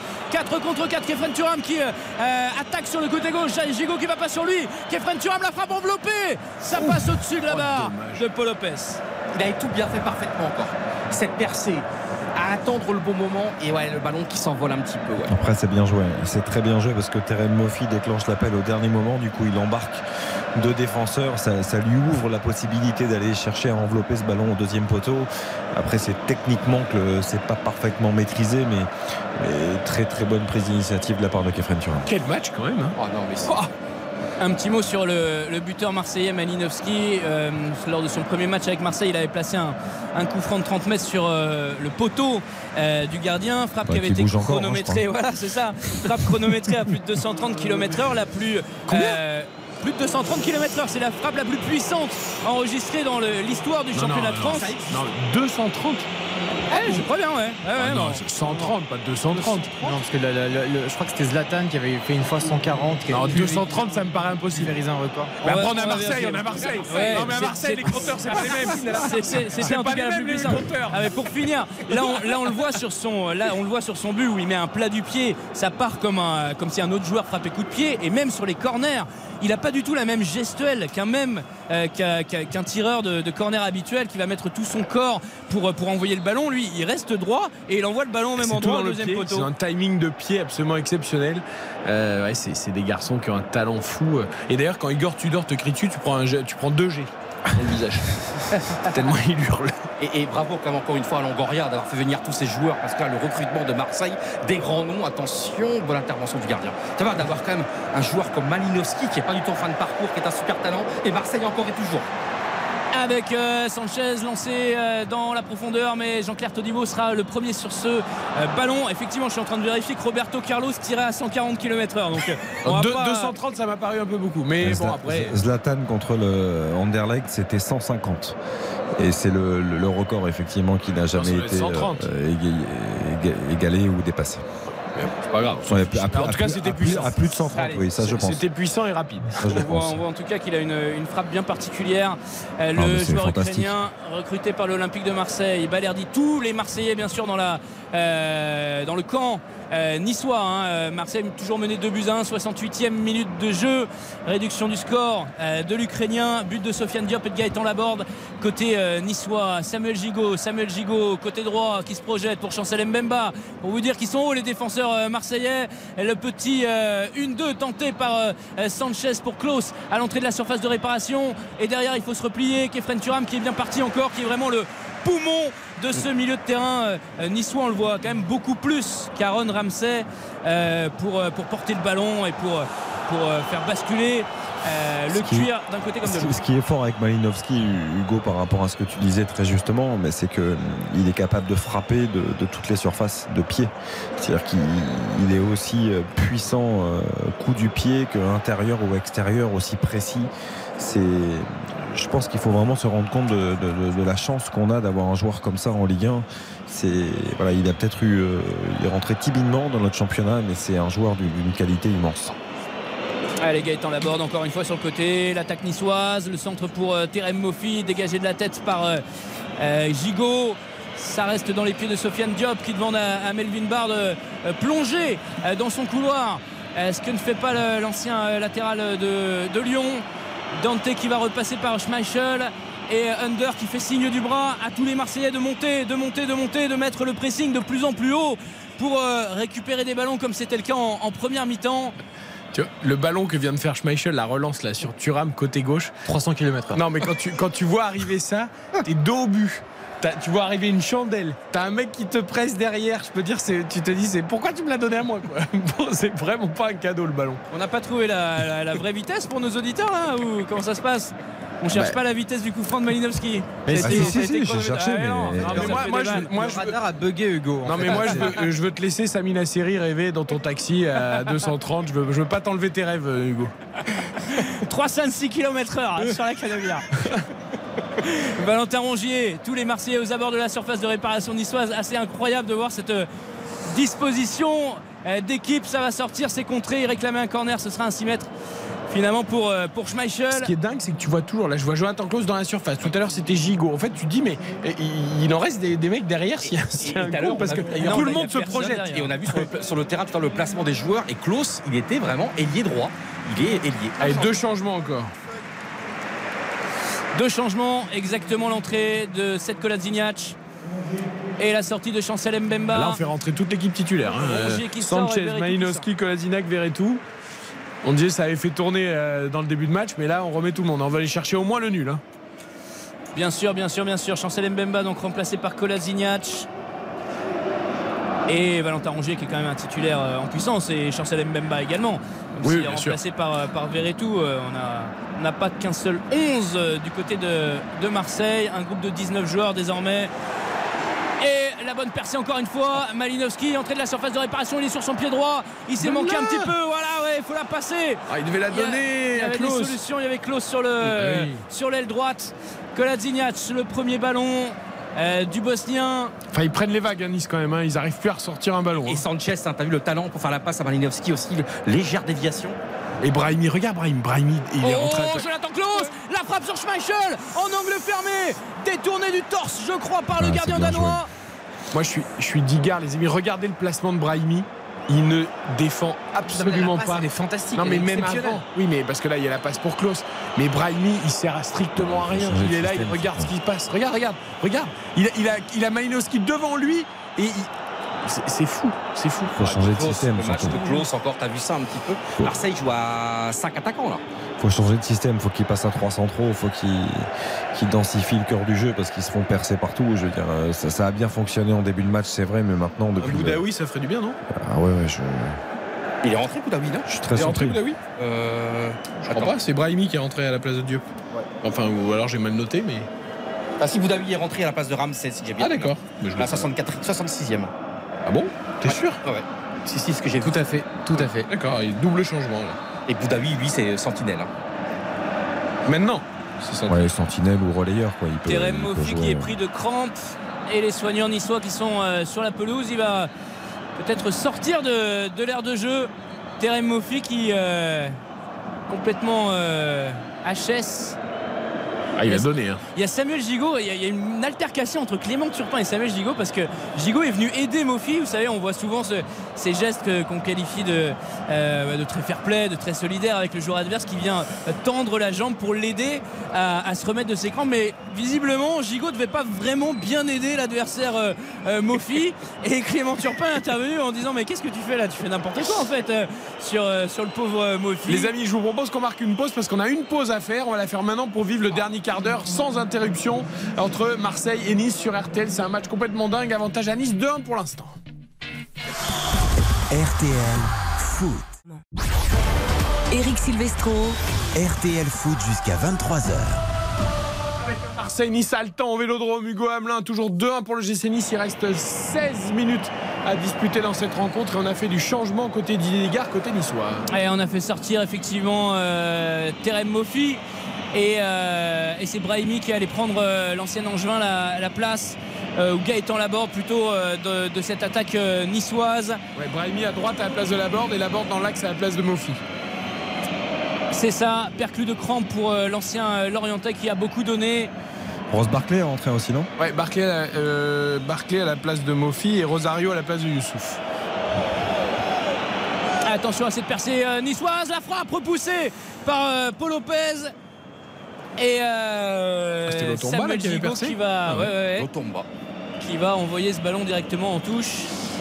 Allez, Nice qui va mieux, Nice quand même, même si Marseille pousse, les Niçois ils montrent qu'ils sont là aussi capables d'aller inscrire un troisième but. Et les gardiens qui sont présents, hein, parce qu'ils ont pas mal d'arrêts à faire et ils ont sauvé plusieurs situations. Pablo Rosario, le néerlandais. Ils ont quand même un bel effectif aussi, les Niçois, en quantité. Ouais. Tu peux faire rentrer Barclay, Rosario. Boudaoui, c'est pas mal. Hein. Là, il n'y a pas encore le jeune Bonani. Hein, non, il n'est pas encore rentré Bonani. Dans les dernières minutes, peut-être, mais Marseille qui pousse. Mais toi, tu veux faire rentrer tout le monde aussi. Il y a 12 changements avec Yoann Riou. On va y arriver. Bientôt, on va y arriver. On fait des changements multi-chances, Yoann Riou. Allez, dernier quart d'heure, Hugo Amelin, le Vélodrome qui va pousser évidemment derrière Marseille, parce que ce serait dommage de ne pas au moins tenir tête à Lens qui a été freiné à Brest 1-1. Il y a eu justement une énorme ferveur qui s'est levée après la réduction du score de Malinowski.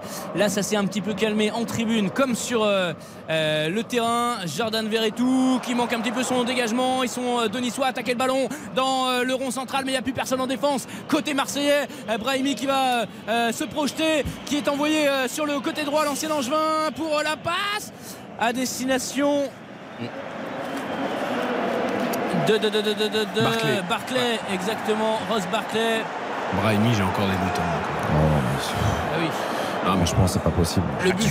Tu rentres dans un tel match, t'as une telle pression, t'as une telle intensité. Ouais, il se met pas au diapason pour l'instant de la rencontre. Non, mais il a pas le niveau pour jouer, pour jouer dans cette équipe. Enfin, moi, je vais peut-être sembler un peu dur, hein, mais moi, j'ai été très surpris quand j'ai vu le choix de Christophe Gattier de le faire venir à l'époque à l'OGC Nice. Moi, j'arrive pas trop à comprendre. J'ai beaucoup de mal. Je trouve qu'il dénote par rapport à la qualité des joueurs qu'on retrouve dans cet effectif. Le centre marseillais, magnifiquement capté par Schmeichel. C'est important de le signaler. On a des gardiens qui repoussent de plus en plus souvent. Le centre fort de Malinowski, il est sorti de ses cages pour... sur un truc comme ça cet après-midi, il a tenté carrément une reprise de volée. Et ça a fait but de lance derrière. Non mais là franchement, il faut en parler brièvement, mais il faut en parler. Le geste de Bizot. Bizot, c'est l'un des meilleurs gardiens de Brest. Ouais. C'est l'un des meilleurs gardiens de Brest. Il fait une super saison. La saison dernière aussi, il fait un très bon match. Et là, je sais pas ce qui lui est arrivé.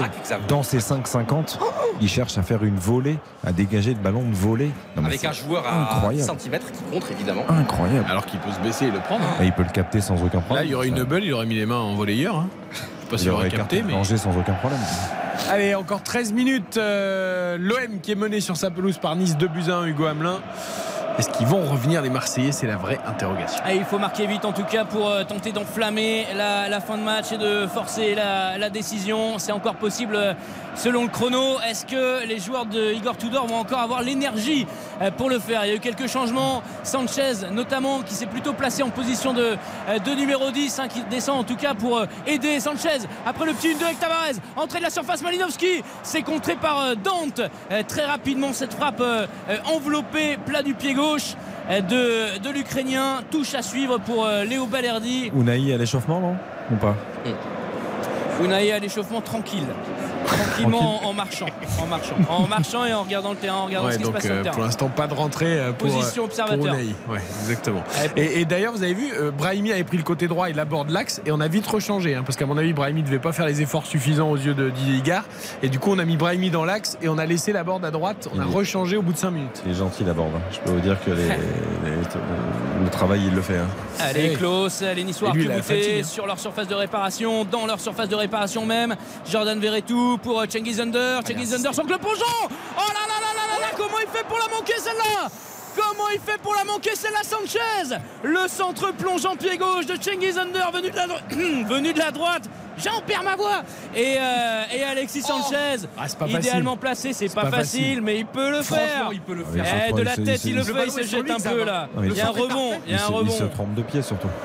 Mais ça, l'occasion, elle est mortelle. Je me demande même s'il ne doit pas mettre la tête. Il doit mettre le pied gauche. Le pied gauche, il est désarticulé. Même Tudor, t'as vu, il n'y croit pas parce qu'il est à 2 mètres du but. Le ballon est sur lui. Il est beau le ballon d'Under. Et son corps s'empêtre dans la situation. Après, il est fort le centre. Et puis il est fuyant. Exact, tu connais Sanchez.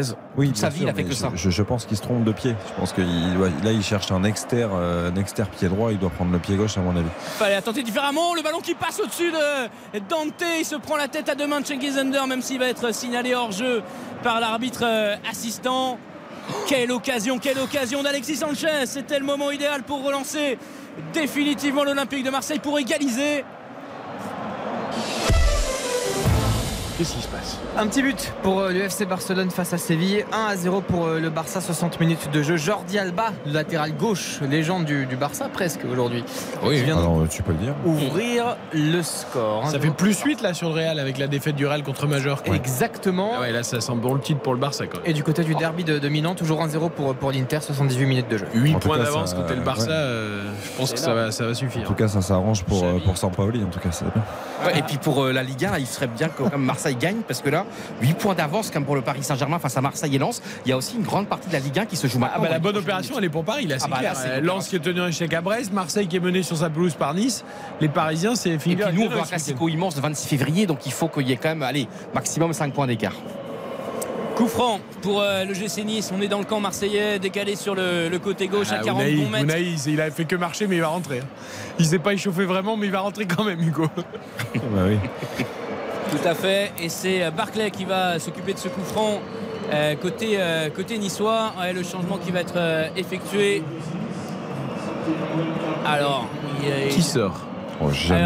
C'est un changement côté niçois avec la sortie de la Borde, l'entrée d'Antoine Mendy qui est natif de Marseille, qui est né à Marseille, qui a signé à 10 ans à l'OGC Nice, mais voilà qui est un symbole un petit peu de la formation marseillaise, un petit peu déréglée, puisqu'il a joué à Burel, il a joué à Herbel, deux gros clubs marseillais. Burel, c'était le club de Maxime Lopez notamment, et qu'il est parti très tôt, à 10 ans, du côté de l'OGC. Il va prendre le couloir droit, à mon avis, pour faire les efforts défensifs avec les montées de Tavares. Et il a été excellentissime à Lens, alors qu'il a 18 ans, c'était sa première titularisation. Et avec une passe décisive, exactement. Il va aller se placer dans la surface de réparation pour ce coup franc où...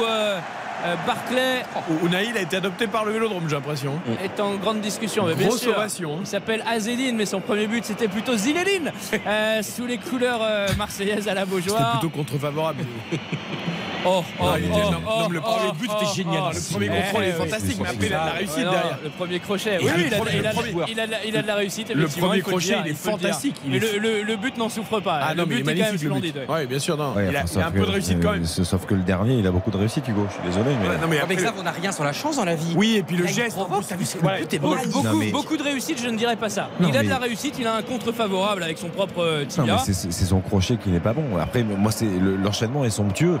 L'appel est superbe, le contrôle, le premier contrôle est magnifique, le premier crochet est exceptionnel. Il faut mettre ce bémol, mais... Après le petit râteau, il le rate, il le prend de pied gauche avec tibia et il revient plus dans sa course. Il a provoqué, il a eu la réussite et c'est très bien d'ailleurs. Là, il n'y a aucun problème. Mais de là à dire que techniquement c'est parfait, je ne suis pas pleinement d'accord. Allez, on revient au match du soir. Marseille 1, Nice 2. Il reste 7 minutes 30 dans le temps réglementaire. Monsieur Turpin, pour l'instant, tient bien cette rencontre. Très grand arbitrage. Au niveau de l'arbitrage. On est dur, on est tatillon. Hein. Il vaut mieux qu'il soit là ce soir, Clément Turpin, que dans 3 jours face au PSG ou le 26 février. Il y a un petit peu moins d'animosité. Le long dégagement de Schmeichel en direction justement de Antoine Mendy. Antoine Mendy qui va revenir un petit peu sur ses pas, qui va tenter de trouver une solution. Jean-Clair Todibo, pour Mendy, et la passe en profondeur. Derrière, elle est contrée par les Marseillais. Ah, ils s'en sortent les Niçois quand même avec Brahimi. Brahimi, le centre, la petite remise derrière lui de la part de Barclay. Il aurait pu prendre sa chance. La frappe derrière de Kefren Thuram.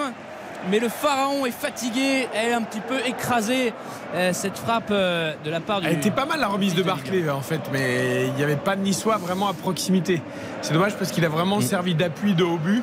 Et c'était pas mal. Et là, la percée de Brahimi était bien aussi. On sent les Niçois fatigués quand même hein, dans les courses. Et ils sont très très fatigués. Est-ce qu'ils peuvent tenir encore 7 minutes plus le temps additionnel?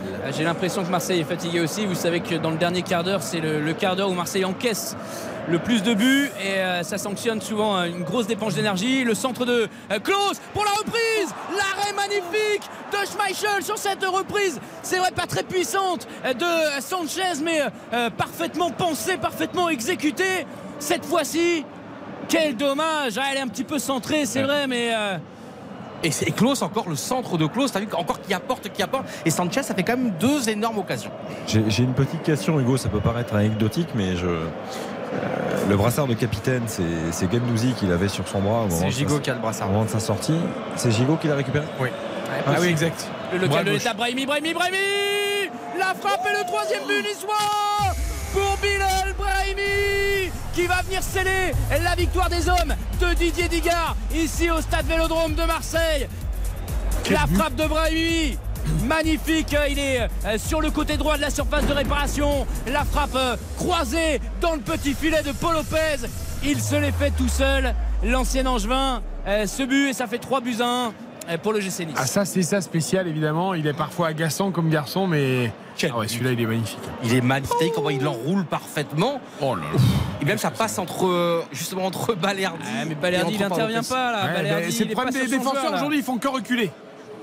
Les défenseurs, mais il la met bien quand même. Alors, il recule et en plus il se met de profil, donc je veux dire, il la laisse passer. Il la laisse passer. Là, on a un mélange de frappe enroulée en finesse et de frappe en puissance. Ah non, c'est très dur à frapper magnifiquement. C'est le tout premier but de Bilal Brahimi en Ligue 1. Premier but avec le GC Nice, mais premier but en Ligue 1. Parce qu'il provoque beaucoup, mais il avait beaucoup de déchets. Et c'est un soir très important dans cette Ligue 1 parce que Lens qui n'a pas gagné aujourd'hui, Marseille qui est en train de perdre, Paris qui a gagné hier, peut-être le tournant de la saison. Rennes qui a perdu aussi. Parce que là, l'écart est de 8 points, c'est quand même un trou énorme entre Paris et les 2 suivants. Ouais, Nice, Marseille et Nice, moi mes pattes. Parce que franchement, après Montpellier, après Reims, après Lille, après Lens, continuer ce soir, c'est quand même un truc de dingue. Et Nice du coup qui repasse devant l'Olympique Lyonnais, qui n'est aucunement un gage de réussite, mais néanmoins ils sont 8e ce soir provisoirement, en attendant évidemment à la fin de la rencontre. La dynamique est exceptionnelle, ça va faire 13 points sur 15 possibles pour Didier Digard, le changement de coach.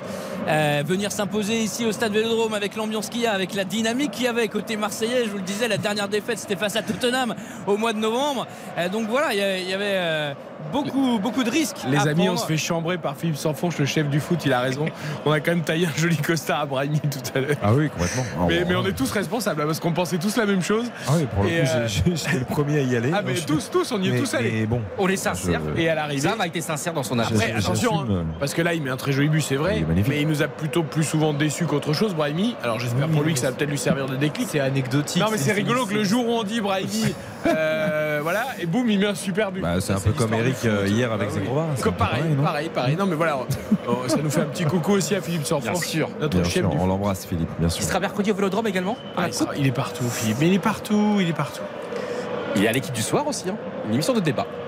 Fais ta télé aussi, Philippe. Avec Nicolas Jean-Jean. Exactement. Oh, le bon centre encore pour Sanchez. Sanchez dans la surface de réparation qui se bat comme un lion. Ce sera un corner derrière obtenu par le Chilien. Et là, je crois qu'on a vu encore. Et lui, il n'a pas abdiqué. Lui, il envoie le ballon rapidement au poteau de corner pour que ce soit tiré vite. parce qu'il croit encore à une égalisation possible malgré que ce soit la 88e et que Marseille est mené de 2 buts. Malinowski, il est complètement raté ce corner.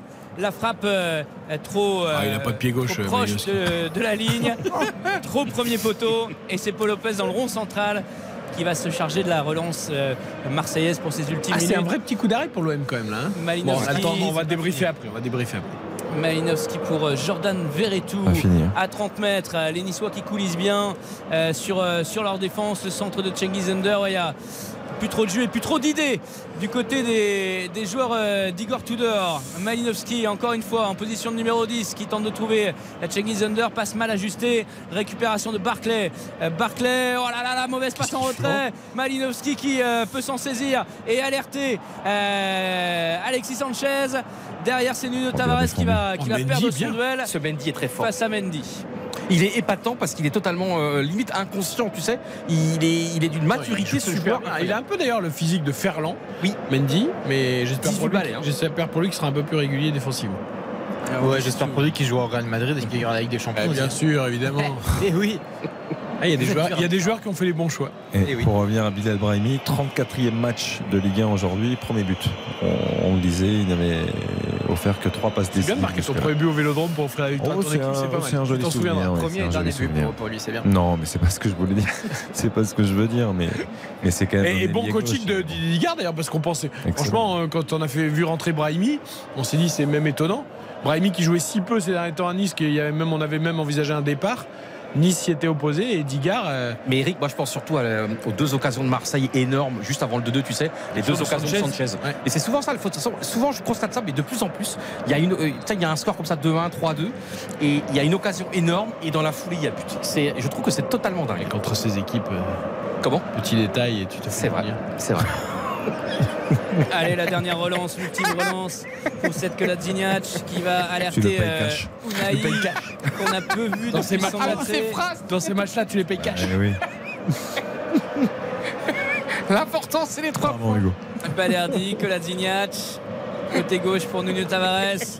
Tavares qui va pas choisir l'option de centrer, qui va essayer de dribbler Mendy. Voilà qui est fait, le centre derrière. Il est trop profond. Et c'est encore une fois entre les gants du vétéran Schmeichel, 35 ans quand même pour le fils de Peter Schmeichel. Il a passé 11 saisons du côté de Leicester, il a gagné la première ligue là-bas même en 2016 et il est redevenu un vrai rempart pour les Niçois avec donc un 2e but encaissé en seulement 5 matchs. Allez, là, Marseille à la relance pour les dernières occasions. Il y aura 4 minutes de temps additionnel. 3-1 pour Nice.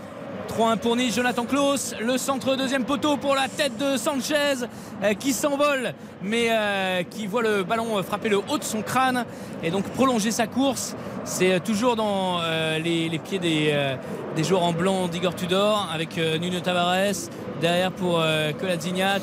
Quelle qualité de centre de Jonathan Clauss quand même à chaque fois, hein. Que ce soit à toutes les zones, hein. Les ballons en retrait, premier poteau, deuxième poteau. Et encore à la 90e, hein. Alors qu'il n'a pas arrêté. Alors qu'il revient. Alors que c'est, je crois qu'il n'était même pas titulaire du côté du FC Nantes et qui réalise un match plein, c'est vrai. Jonathan Clauss mais sans grande réussite. Brahimi qui part tout seul. Brahimi qui tente la frappe alors qu'il avait 2 défenseurs face à lui au-dessus de la barre transversale, mais Paul Lopez a mis les mains quand même, hein, pour sécuriser la trajectoire. Est-ce que là il doit pas, alors c'est bien, il a mis un joli but derrière, mais là tu peux aussi être enfermé au poteau de corner, hein, faire tourner le chrono, il y a 2 buts d'avance, donc bon, ça devrait aller. Et sa frappe elle était quand même pas mal, ça. Ouais. Il frappe lucarne premier poteau.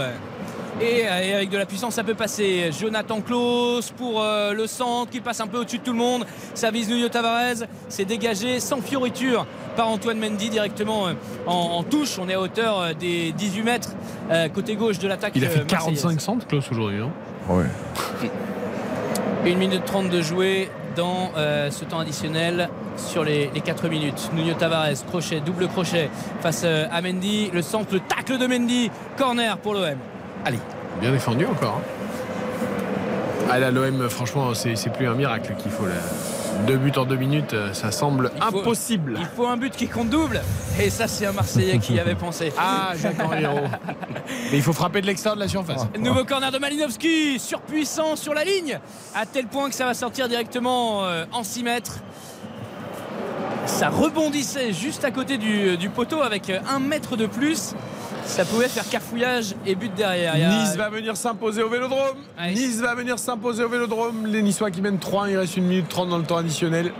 Ça va nous faire un resserrement pour le podium, mais Paris va s'échapper en tête de la Ligue 1. Ce sera ça l'enseignement du soir. On rappelle que ce serait la première fois que Nice s'impose au Vélodrome depuis le Clément Turpin a ramassé un objet contondant. C'est Schmeichel qui est allé l'apporter directement à l'arbitre. Un objet, peut-être un morceau de verre. On dirait un bouchon de champagne de l'Italie en 2000 qu'ils avaient ouvert avant la fin. On dirait plutôt un bouchon de flash. Vous savez, les petites bouteilles discrètes. Ah, je sais pas, on connaît pas ça, nous. Non, c'est pas un bouchon de champagne, en tout cas, je le confirme, Eric, même si je suis à 60 mètres de l'action. Ah, vous connaissez ça. Vous connaissez bien tous les produits illicites.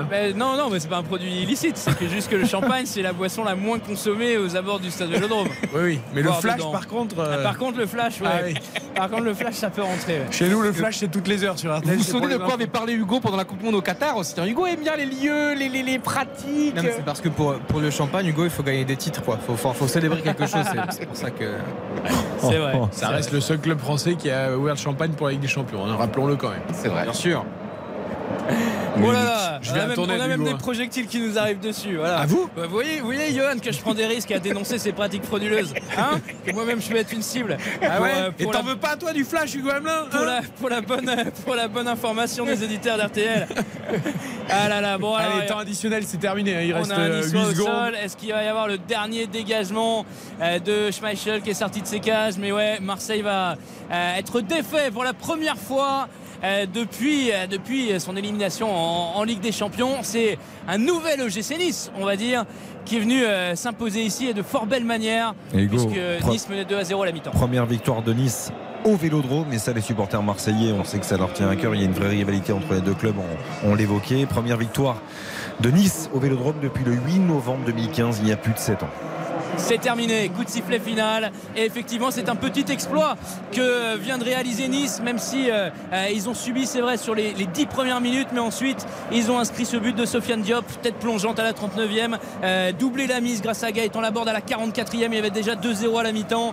Malinowski a redonné un petit peu d'espoir aux Marseillais à la 60e, et c'est Brahimi finalement qui est venu entériner cette victoire sur une magnifique frappe du gauche de l'angle de la surface de réparation dans le petit filet de Paul Lopez. 3-1, victoire logique et nette de la part des hommes de Didier Digard. Ils étaient 65 234 ce soir dans les tribunes du Vélodrome. Il en reste déjà plus que, à mon avis, 15 000. 234. Ouais, parce que non, ça s'est vidé. Il y a les trous béants là. Ça s'est vidé à une vitesse. Ah, c'est terrible, hein, quand tu perds comme ça à domicile. Ah, ce peuple marseillais, ça comme ça. Il y a des bouchons à partir de 17h30 si tu veux, quand tu vas au stade. Donc voilà. Il y a des bouchons toute l'année à Paris, à Marseille, comme à Paris. D'ailleurs, je crois que Marseille, c'est pire que Paris en moyenne d'embouteillage. En moyenne, ouais, c'est vrai, mais non, mais ça part très tôt pour aller au stade, là particulièrement ce soir en tout cas.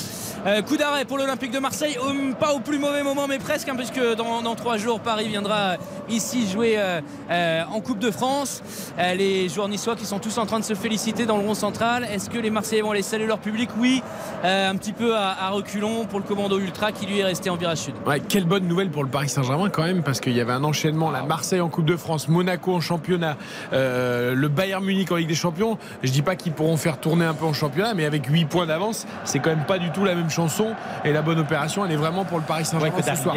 On va pas parler du PSG, on va évidemment débriefer ce Marseille-Nice, le coup d'arrêt marseillais, la super remontée niçoise quand même, 8e les Niçois avec 34 points. Alors certes, ils sont encore loin, mais ils viennent quand même d'enchaîner des victoires contre Lille, contre Lens et contre Marseille. Ça remet complètement Nice dans le jeu de cette Ligue 1, et Didier Digard, franchement chapeau à lui. Je sais pas si Ineos, l'actionnaire, lui offrira un contrat pour continuer sur le banc. Ah, moi j'espère. Mais là franchement mérite. Ce qu'il fait, c'est incroyable. Pour moi, il mérite déjà la prolongation pour la saison prochaine. Bah oui, mais tu sais, ces actionnaires, ils voudront peut-être aussi un grand entraîneur. Ouais, voilà, c'est ça. Mais ça fait un mois quand même. T'imagines? Moi c'est rien. Attends, Reims, Lille, Lens, Marseille. Tu fais 4 victoires. Là quand même, ça va être dur de lui expliquer qu'il continue pas. Et là, c'est 4 victoires sur les 5 dernières journées. Début février. Oui. Ouais, mais la confiance, comme si c'est passé avec Strasbourg, où les joueurs ont dit on veut garder le score net. Et pour moi, franchement, enfin, il n'a pas les mêmes résultats, le score net, même s'il a gagné son premier match. Oui, mais tu sais, les joueurs avaient dit après quelques matchs. Ouais. Et là, pour moi, ce serait indécent que Digard soit remplacé. Non, on verra. C'est pas l'un des débats du soir. En tout cas, si les décideurs d'Ineos se poser la question, il va grandement leur compliquer la tâche. Oui. C'est-à-dire que là, avec les résultats qu'il a, forcément, sa candidature, elle prend de l'épaisseur. 36 ans, ça veut pas dire qu'il restera. Mais... Le groupe est ravi aussi. C'est-à-dire que, je veux dire, forcément, quand tu as des résultats, tu as un groupe qui adhère, évidemment, mais les joueurs sont très très contents du quotidien de leur séance. Victoire de Nice à Marseille ce soir, 3-1. Diop, Laborde et Brahimi sont les buteurs contre un but de Malinowski pour Marseille. Coup d'arrêt donc. On note cette partie. RTL Foot, la note. Hugo, tu étais à 7 à la mi-temps.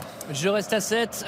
C'est vrai qu'on a eu peut-être un peu moins d'intensité dans cette seconde période, un peu plus de fatigue, mais on a eu des moments complètement fous. Oui. Et je pense aux 10 minutes après la réduction du score de Malinowski, où le stade s'est enflammé, où Marseille a vraiment cherché l'égalisation. Donc voilà, match avec début, match intense, 7 sur 10. Vous aviez...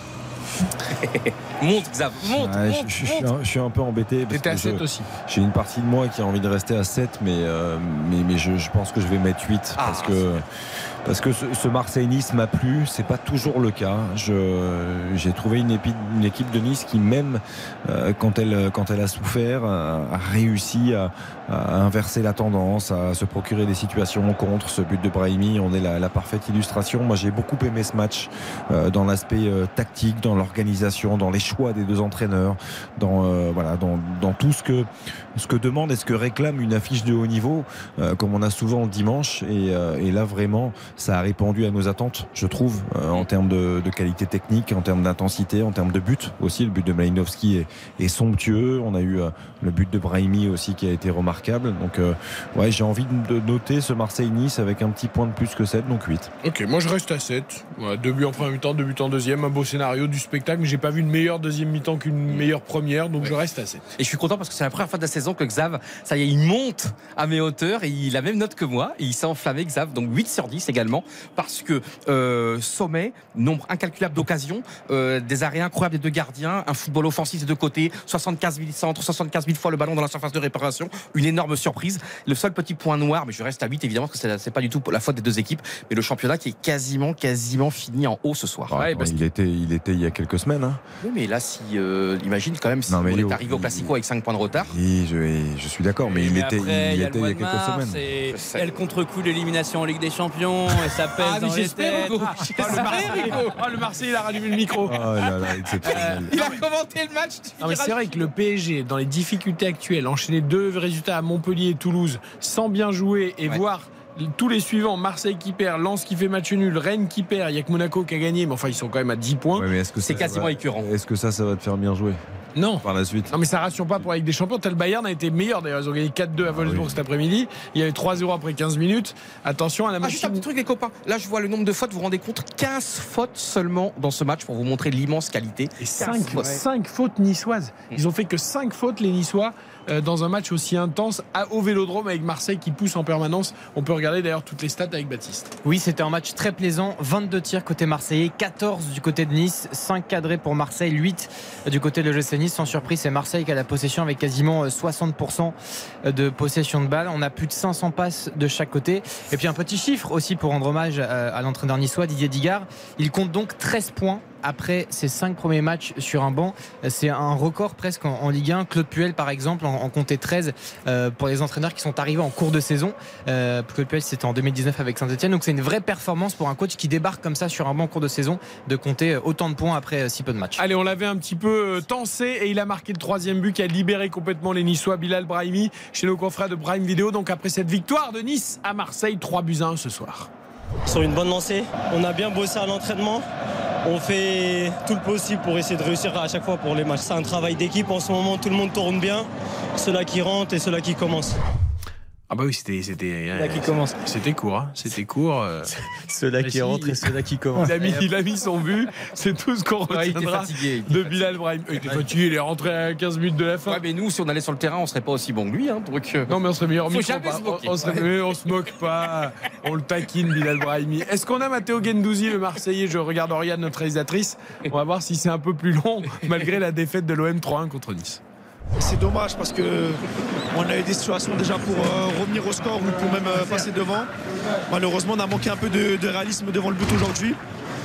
Après, voilà, on se prend 2 buts en première mi-temps où je pense qu'on peut mieux faire, notamment sur sortir sur le joueur qui va tirer et sur les occasions. Donc ils nous ont mis en difficulté sur 2-3 situations comme ça en première mi-temps. Ils ont eu du réalisme ce soir. Contrairement à nous, on n'a pas réussi à concrétiser nos occasions, c'est vraiment dommage. Je pense qu'on aurait pu, le match aurait pu être différent, le résultat aurait pu être différent ce soir. On a manqué de réalisme, eux ils ont eu beaucoup d'efficacité avec le très peu de situations qu'ils ont eu ce soir, donc c'est dommage pour nous, mais on va rebondir, on va retravailler, on a un match très important mercredi qui nous attend.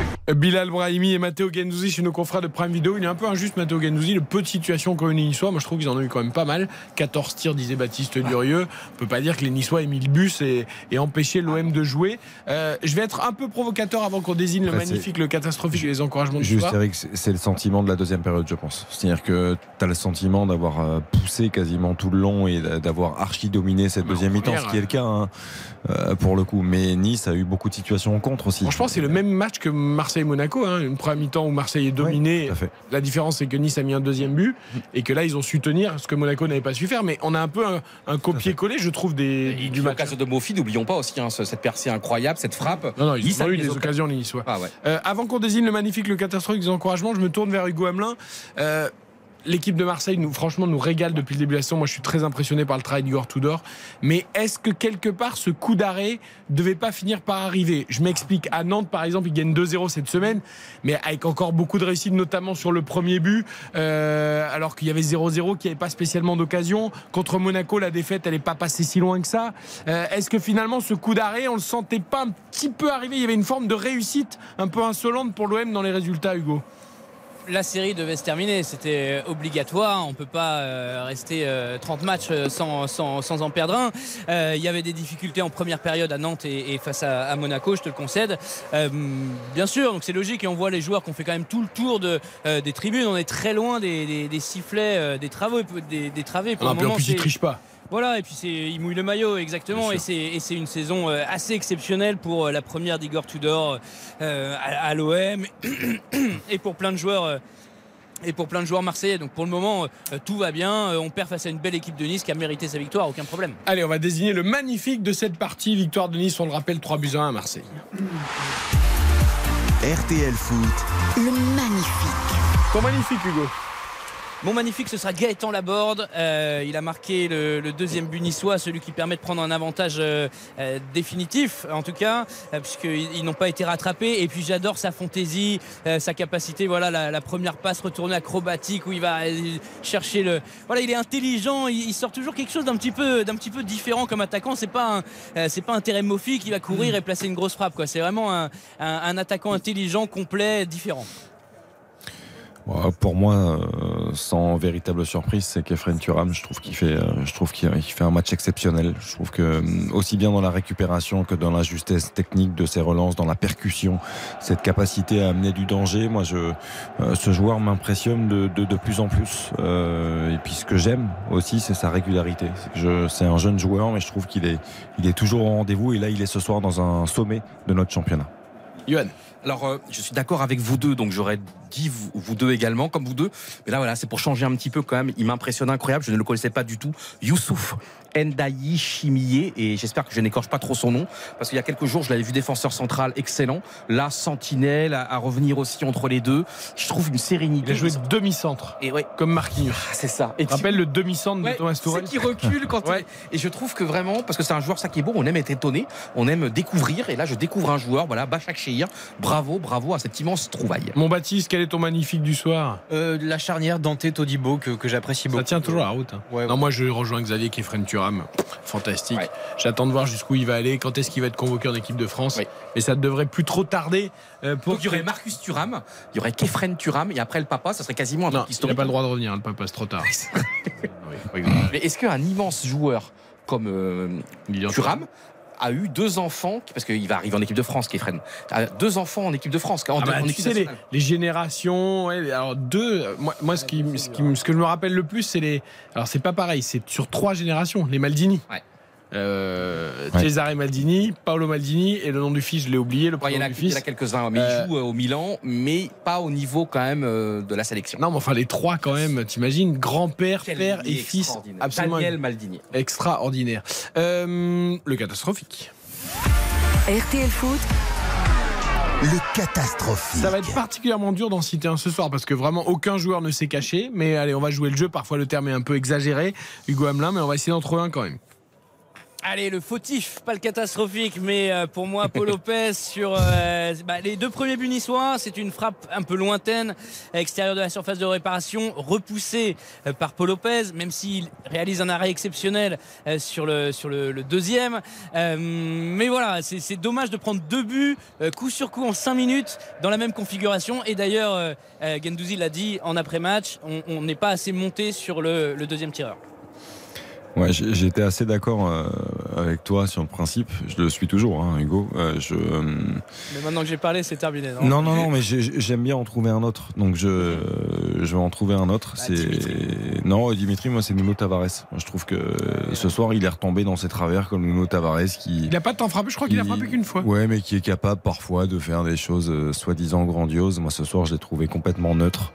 Je trouve que je crois, si je ne m'abuse, que les deux premiers buts ça vient de frappes quand même qui sont légèrement côté droit, qui sont repoussés par Paul Lopez, qui sont un peu ratés, c'est vrai, mais je pense qu'il n'est pas exempt de tout reproche défensivement. Donc moi j'ai trouvé son match, c'est pas un catastrophique, hein, mais j'ai trouvé son match plus que moyen ce soir. Alors moi je dirais, et c'est très dur évidemment parce que c'est 45 minutes, c'est première, Vitinha. Alors évidemment le mot catastrophique ne correspond pas à la réalité, mais disons qu'on a tellement, je pensais qu'éventuellement porté par l'ambiance, mais pas aidé, pas beaucoup d'occasions, pas beaucoup de ballons. Mais alors que Payet, je me souviens quand même, Payet il a eu 2-3 inspirations, 2-3 décalages, et Vitinha, mais j'espère que ça va vite changer en magnifique. Moi je vais dire Payet. Payet, Vitinha, c'est vrai que les deux d'ailleurs ils sont sortis à la mi-temps, c'est pas pour rien. Et c'est dur pour les deux parce que Vitinha il vient à peine d'arriver, on va pas le juger sur 45 minutes. Et Payet il joue tellement peu que. Mais bon, j'ai pas senti un geste, j'ai pas senti un geste décisif chez Payet, même dans la première mi-temps. Je trouvais que physiquement il était à peu près dans le coup, mais j'ai pas senti le geste qui fait que. Il fait la passe pour Ünder sur la plus grosse occasion marseillaise. Bon. Ouais, mais bon, tu vois, j'ai pas senti de dire, bah tiens, au match prochain, j'ai envie de revoir Payet parce que quand même, il y a des gestes que les autres font pas. Et après, Eric aussi, c'était la première mi-temps, c'était aussi, c'est dur pour tous les Marseillais. Oui, bien sûr. À part Clauss, peut-être un ou deux joueurs, mais il y avait comme une sorte de tu vois, le collectif était pas bien huilé. Donc, mais je comprends, faut faire un choix. Baptiste, faut faire un choix de Payet aussi pour. Parce qu'on attend toujours évidemment l'étincelle de ce joueur-là. Allez, on retourne aux encouragements à quelque chose de plus positif. RTL Foot, les encouragements. Là, il y en a beaucoup, hein. Il y en a beaucoup de possibles. Hugo. Et il n'a joué que quelques minutes, mais on va l'encourager quand même. Le jeune Antoine Mendy, 18 ans seulement, qui a bien couvert son couloir droit, qui a empêché quelques attaques marseillaises, et voilà, qui signe son premier contrat pro. Voilà, à l'instant, 18 ans seulement. Eh ben, c'est bien dit. Merci Hugo, on te libère parce qu'il y a encore plein de taf du côté de Marseille et du Vélodrome. Merci d'avoir commenté cette rencontre avec nous, malheureusement pour Marseille. La défaite donc de l'OM 3-1 face à Nice. Tes encouragements, Xavier? Je suis un peu partagé, mais je pense qu'il n'a plus trop besoin d'encouragement. Mais Jean-Clair Todibo ce soir fait un très très grand match, mais je vais en encourager un autre niçois. Je vais encourager Terem Moffi parce que c'était sa première avec Nice en Ligue 1, et je trouve qu'il s'est parfaitement fondu dans le collectif niçois. Je trouve qu'en première mi-temps, il a fait beaucoup de très bons déplacements, intelligents. Certes, il aurait pu mieux négocier certaines situations, notamment en deuxième mi-temps, où il lève pas suffisamment la tête. Mais voilà, j'ai l'impression qu'il est là depuis très longtemps. Et je trouve qu'il a fait une très très bonne première période ce soir, un petit peu moins bien en seconde. Mais j'ai bien aimé le match de Terem Moffi. Je pense que ça va être un homme fort pour le GC Nice dans cette belle période, dans cette deuxième partie de saison. Alors moi, je dirais Schmeichel. C'est le Schmeichel de Leicester, le Schmeichel du Danemark. Il est formidable et aujourd'hui il fait les arrêts quand il faut, première, deuxième période, et surtout il a de nouveau une autorité avec son corps, avec sa tête. Il est présent, il embête les joueurs adverses qui savent plus trop comment faire, il les rend fous. Et après son match absolument merveilleux contre Lille, et mine de rien, Schmeichel, ce n'est que 2 buts encaissés lors des 5 derniers matchs, et il fait partie aussi de cette immense remontada niçoise. Baptiste. Gaëtan Laborde, très heureux de le voir retrouver des couleurs, encore buteur ce soir, formidable joueur qui a toutes les qualités d'un attaquant complet, et j'aime beaucoup ce garçon. On rappelle un 3e but lors des 3 dernières journées de championnat pour Gaëtan Laborde. Et moi j'ai envie d'encourager un autre joueur aussi, c'est Lotomba qui, mine de rien, petit à petit est en train de trouver aussi une régularité avec Attal qui est toujours blessé. Donc voilà. Et je trouve qu'il prend de plus en plus confiance, il prend de plus en plus la mesure du poste, enfin en tout cas du maillot, de son rôle. Et c'est pas forcément le joueur qu'on cite spontanément, mais je trouve que voilà, c'est presque sur plusieurs semaines que j'ai envie de l'encourager, Lotomba qui devient un joueur intéressant. Et puis surtout, c'est qu'en championnat, bon, Nice va se battre pour une Coupe d'Europe, mais on va voir quand même Nice en Ligue Europa Conférence. Donc ce qui est bien, c'est qu'on aura quand même... Nice a besoin de jouer la Coupe d'Europe aussi l'année prochaine, mais comme Lyon et comme tous les autres clubs, hein, parce que c'est important, mais parce qu'avec le projet Ineos qui semble quand même potentiellement très structuré, tu vois, avec Ghisolfi aussi qui vient d'arriver, l'ancien directeur sportif de Lens, qui on sait fait du très bon boulot.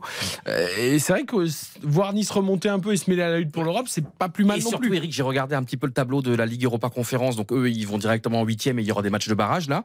Et c'est franchement, alors oui, il y a de très belles équipes, mais il y a aussi des équipes du niveau de Nice.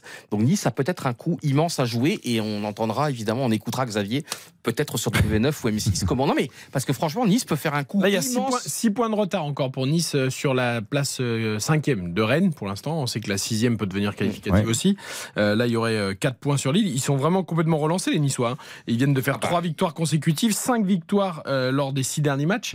Donc voilà, une série, ça va très vite. Hein. Ils peuvent viser la Ligue. Ça va être dur pour la Champions League, mais viser absolument la Ligue Europa. Hein. La Champions League, ça paraît compliqué en effet. Il y a quand même encore 12 points. Et il en reste des matchs. Alors qu'entre Monaco... En même temps, on n'est qu'à la 22e journée. Il a raison, Xavier. On a l'impression, avec la Coupe du Monde et tout, on a l'impression qu'on est quasiment à la fin du championnat, mais on n'est qu'à la 22e. Et même, regarde, même Rennes.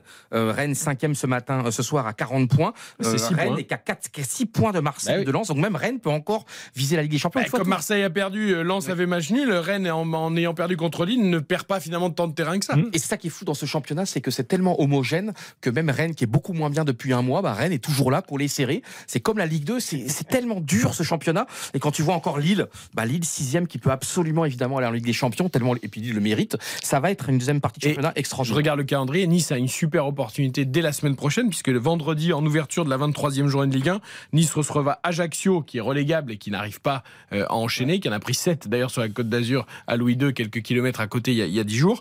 Donc Nice qui jouera le premier peut encore mettre un peu plus la pression sur les autres. Il y aura ensuite Monaco PSG à samedi à 17h, Clermont-Marseille, il faudra rebondir et pour les Marseillais et pour les Clermontois qui ont perdu leur premier match de l'année cet après-midi à 21h. Et puis dimanche, on aura Toulouse-Rennes à 13h, Angers-Auxerre, Lille-Strasbourg, Montpellier-Brest, Reims-Troyes à 15h, Nantes-Lorient à 17h et Lyon-Lens. Là aussi pour les Lensois, il faudra rebondir et Lyon devra confirmer sa victoire à 20h45. On va avoir une super journée, la 23e. Entre-temps, on n'oublie pas la Coupe de France. Mercredi, Angers-Nantes, Auxerre-Rodez, Lyon-Lille, Paris FC, Annecy, Toulouse, Reims, Vierzon, Grenoble, Marseille, PG. Ça, c'est pour les matchs de mercredi. Et jeudi, on aura un Lorient-Lens. Pour terminer les résultats des championnats européens, ce soir, le Barça vole vers le titre, notamment en Espagne. Exactement, victoire 3-0 face au FC Séville, avec notamment un but de Jordi Alba, de Gavi et de Rafinha. 5 points d'avance sur le Real Madrid qui reste deuxième. Et puis en Italie, c'était le derby entre l'Inter et l'AC Milan. Victoire de l'Inter 1-0 qui n'abandonne pas le titre au Napoli, hein, et 56 points pour Naples, 43 pour l'Inter. 13 points d'écart. Il y a quand même des points d'écart. On est compte que l'AC Milan est sur 3 défaites consécutives, 5 matchs sans victoire. Ils sont retombés à la 6e place, alors qu'il jouait le titre avec le Napoli. Et là où c'est inquiétant, c'est que pour nos joueurs français, Olivier Giroud, Théo Hernandez et Pierre Kalulu étaient titulaires avec l'AC Milan. Donc évidemment, on est triste pour nos internationaux. Et surtout la belle histoire du Napoli qui continue 13 points d'avance. Osimhen. Osimhen, alors qu'il y avait eu une terrible, vous vous rappelez, hein, ce souvenir terrible, mais doublé encore, horrible, doublé à la Spezia. Et lui, il revient de loin, hein, parce qu'il aurait pu être perdu pour le football. Et je crois qu'il joue toujours avec son masque. Oui, et ce serait un truc historique, Naples. Le vengeur masqué de Naples. Et notons également, rappelons la victoire du Bayern sur la pelouse de Wolfsburg, 4-2 grâce à un doublé notamment de Kingsley Coman. Ça se retrouve tout au long de la semaine dans les podcasts dont on refait le match sur toutes les applis de les plateformes de streaming, sur le site rtl.fr. On débriefera cette défaite de Marseille, le PSG qui prend 8 points d'avance, le football européen, le Barça vers le titre. Rendez-vous toute la semaine donc sur l'appli RTL pour les podcasts dont on refait le match. On se retrouve vendredi. Yoann Riou, bien sûr, évidemment. Il y aura Karine Galli, Yoann. Ce sera dimanche pour Lyon-Lens. Merci Xavier Domergue. Merci Eric, merci à tous. Bonne soirée à tous. Baptiste Durieux, Oriane Geoffrey, la réalisation. Bonne nuit. Et bonne nuit à tous sur RTL. Vos rêves. RTL. Dans un instant, la collection de Georges Lang, RTL.